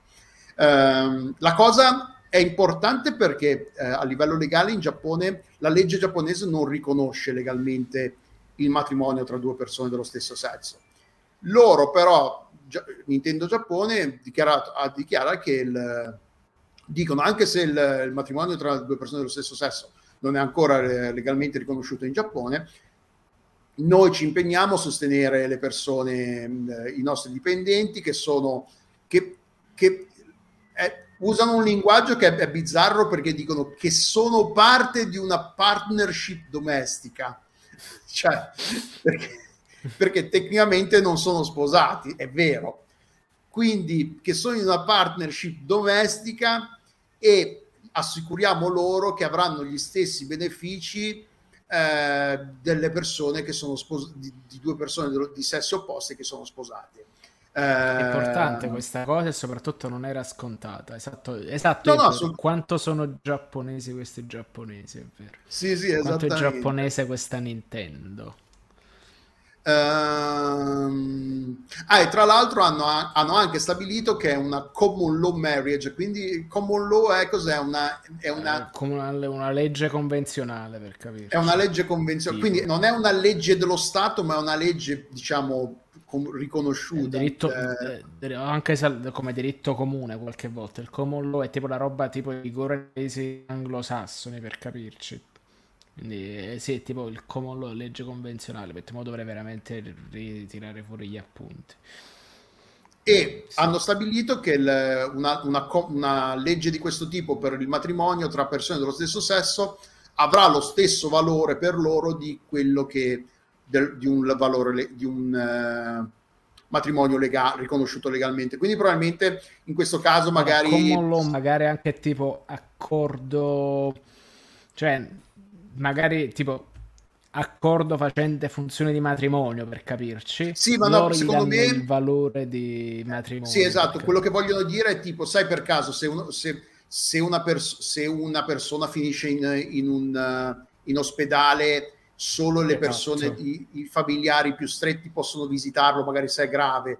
In- e in quest- loro stanno praticamente dicendo che loro riconoscono tutti i diritti e doveri, tutte Esatto. le, tutte le, le- le, ehm, diramazioni che un, un- un matrimonio legalmente riconosciuto ha, loro le riconoscono anche alle persone che sono in questa domestic, in questa partnership domestica, in questa Per non dire convivenza, tra l'altro. in una convivenza domestica, Esatto. diciamo. Quindi per loro ha lo stesso valore, a- a- a- dal punto di vista legale avrà lo stesso. Quindi magari metti che due dipendenti di Nintendo, uno muore, quindi magari ci sono de- delle, de- tutte le questioni di passaggio di proprietà ed eredità, loro non eh, riconosceranno tutte queste cose quale la persona che era il partner ufficiale di- del- della persona che magari è mancata, oppure nel caso di magari una persona eh, non può più lavorare per incidenti, vai a sapere quindi pensioni, tutto. Cioè c'è tutta, ovvio che si parla magari, c'è tutta una questione matrimonio, eh, amore, ci si vuole bene, si vive insieme, però c'è tutta una questione di In realtà c'è tutta una questione legale proprio. Esatto, spalle, sì. esatto.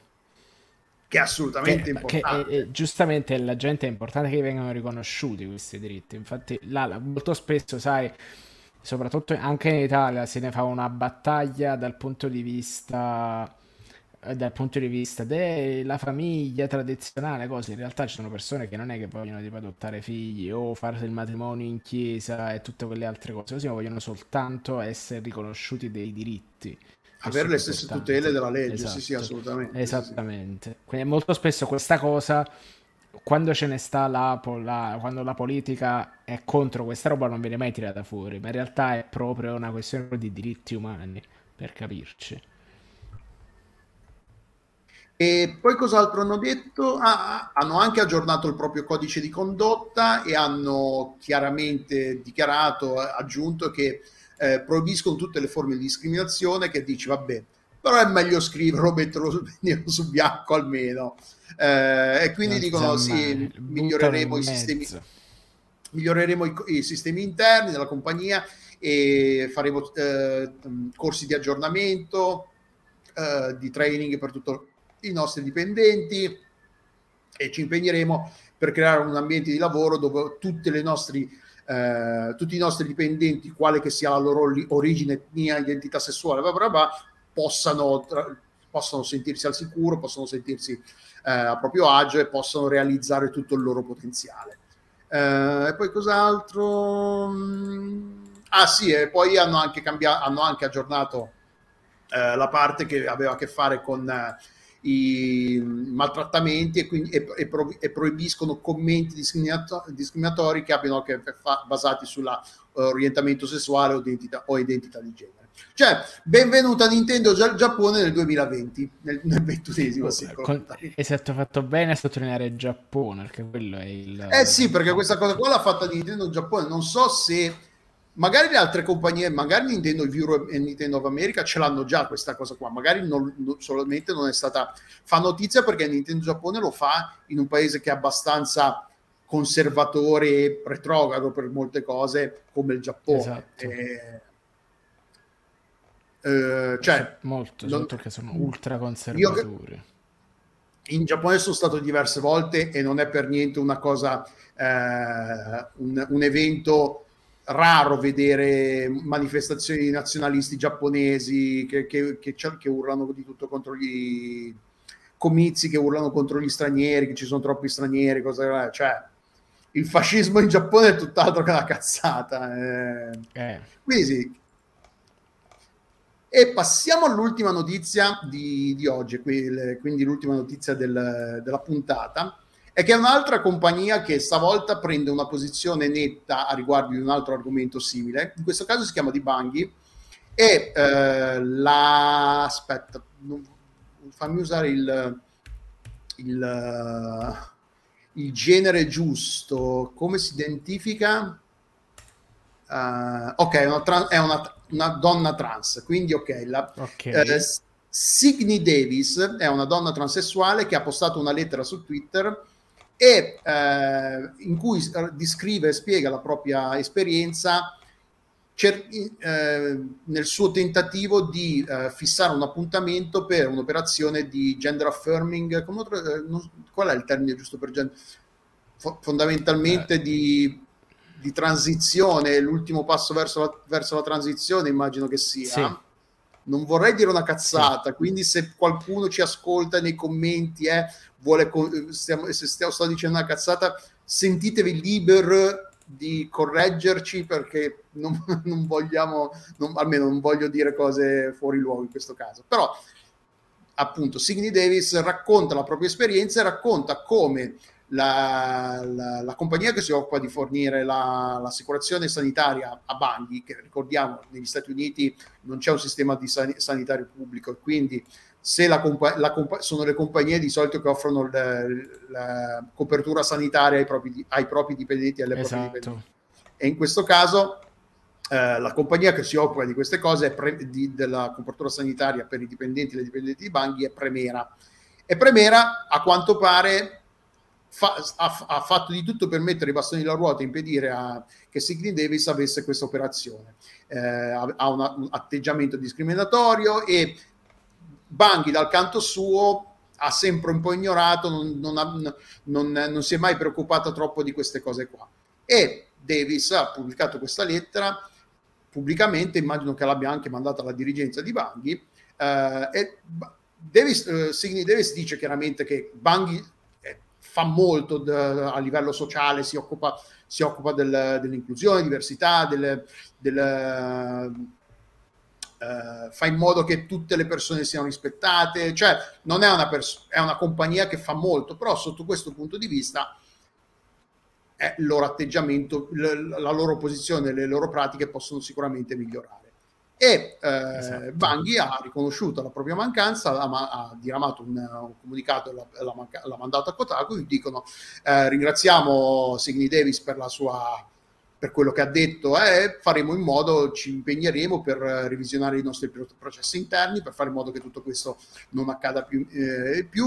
ne discuteremo approfonditamente con eh, i nostri con le compagnie con cui, di cui ci serviamo e se, immagino anche che sia il caso che cambieremo il gestore fornitore di, di, come si chiama, di assicurazione di copertura sanitaria. E quindi sì, in questo caso Banghi ha detto sì, abbiamo, eh, siamo in, in, errore qui, faremo di tutto per fare, ci impegneremo per migliorarla, migliorare, fare in modo che questa cosa qua non succeda in futuro. E, um, dice qualcos'altro?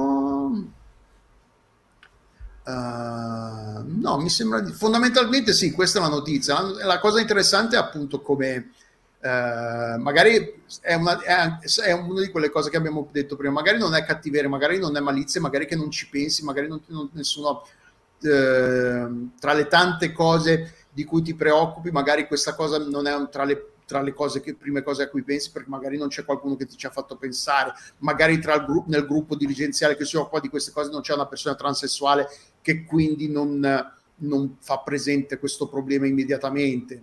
Uh, quindi sì, Banghi non mi sembra il caso, non, il caso in cui Banghi abbia detto no, tra- delle persone transessuali non ci occupiamo, che se va- vadano a farsi no, fuori. Era soltanto magari una, una, cosa che esce dai problemi, per capirci, cioè che, ris- che risalta in mezzo alle cose e quelli prendono e ci hanno messo una pezza, giustamente. Sì. Ah, tra l'altro un'altra cosa che, viene, che, che, che è giusto dire è che Uh, Signy Davis sono due anni che va avanti con questa storia perché sono due anni che Premiera continua a rompere le palle a, a comportarsi del merda e, e, e, sono anche due anni che Banghi non fa nulla al riguardo, quindi sì, eh, è giusto che, che lei la, l'abbia fatto presenze, presente. È brutto che una cosa del genere de, diventi, eh, cioè che una cosa del genere che Banghi ponga rimedio solo quando eh, Signy Davis pubblica la, la lettera su, pubblicamente su, su Twitter. Però meglio tardi che mai a un certo punto se è così sì. che bisogna far, far succedere le cose va bene basta che succedano a un certo punto. Esatto. Quindi basta che si va avanti voglio dire e ovviamente ehm, ah, tra l'altro vale la pena sempre parlando di Bagni che è stato comunque ah, confermato sì. l'acquisizione da parte di ah sì Sony, l'hanno ufficializzata di, l'hanno ufficializzata sì. sì tipo due giorni fa quelli c'è tutto quel processo che tu la proponi passa sotto l'antitrust dicono no vabbè puoi fare tutto a posto e vale a dire la stessa cosa per uh, Microsoft con Activision comunque tutto quanto confermato Ah, hanno confermato anche Microsoft e Activision. Activision non l'avevo vista. Di sì. Mi pare proprio di Ah, ok, non l'avevo, non l'avevo vista quella. Mi era, mm-hmm. m'era, m'era, m'ero, me l'ero, mi era sfuggita. E direi che abbiamo finito. O abbiamo qualcos'altro? Sì. Eh, c'è, c'è Penso... stato qualche annuncio? Qualcuno che ha comprato qualcuno? Nessuno ha comprato nessuno, ho controllato proprio adesso IGN e quindi no, possiamo, secondo me possiamo mandare la gente al mare serenamente con l'ultima podcast. Madonna, sì, vado, io vado sotto la doccia fredda, ma un cazzo di caldo. E allora, come abbiamo detto, questo è l'ultimo appuntamento prima della pausa estiva. Uh, do, oggi è, come abbiamo detto, lunedì, 18. lunedì 18 luglio Domani 19 luglio c'è il popcorn alle 2. Siete tu? Due e mezza, due e mezza. Due Siamo mezza. io, il Peduzzi tu? e il Maderna. Ok. Io non partecipo perché questa settimana non ho visto nulla di recente, quindi non, non nulla Però da dire. Domani sera ci sarai, perché ci domani sono, sera ci, ci sta Tron, l'ultimo sì. retro popcorn della stagione che è su Tron quindi ci vediamo domani doppio appuntamento col popcorn Nuovo ed è anche vecchio. l'ultimo proprio l'ultimo podcast ed è proprio della... l'ultimo podcast della stagione. Poi ce ne andate al mare divertitevi. Quando fate gli aperitivi con lo spritz brindate la nostra salute e, e poi ci rivediamo no, tra un mese la pausa estiva riguarda quasi solo ed esclusivamente i podcast pubblicati perché ca- potrebbero anche girarci di se per caso Era c'è qualcosa che vale la pena di fare qualche diretta alla così, così improvvisata perché magari salta fuori qualcosa che vale la pena, di cui vale la pena parlare. Ma tipo annunci In... clamorosi, insomma, esatto, roba sì, che sì. si fermano gli orologi, insomma. Improbabile, ma non impossibile. Quindi se, se capitasse vi aggiorneremo, vi, vi, sì. vi avvertiremo. Tanto le chiavi ce eh, le abbiamo, basta che dopo, detto, basta che puliamo, rimettiamo a posto le sedie, mettiamo i bicchieri sì, sì, lavastoviglie, possiamo fare quello che vogliamo. Cambiamo le magliette con l'ascella pezzata, quindi sì. Esatto, esatto.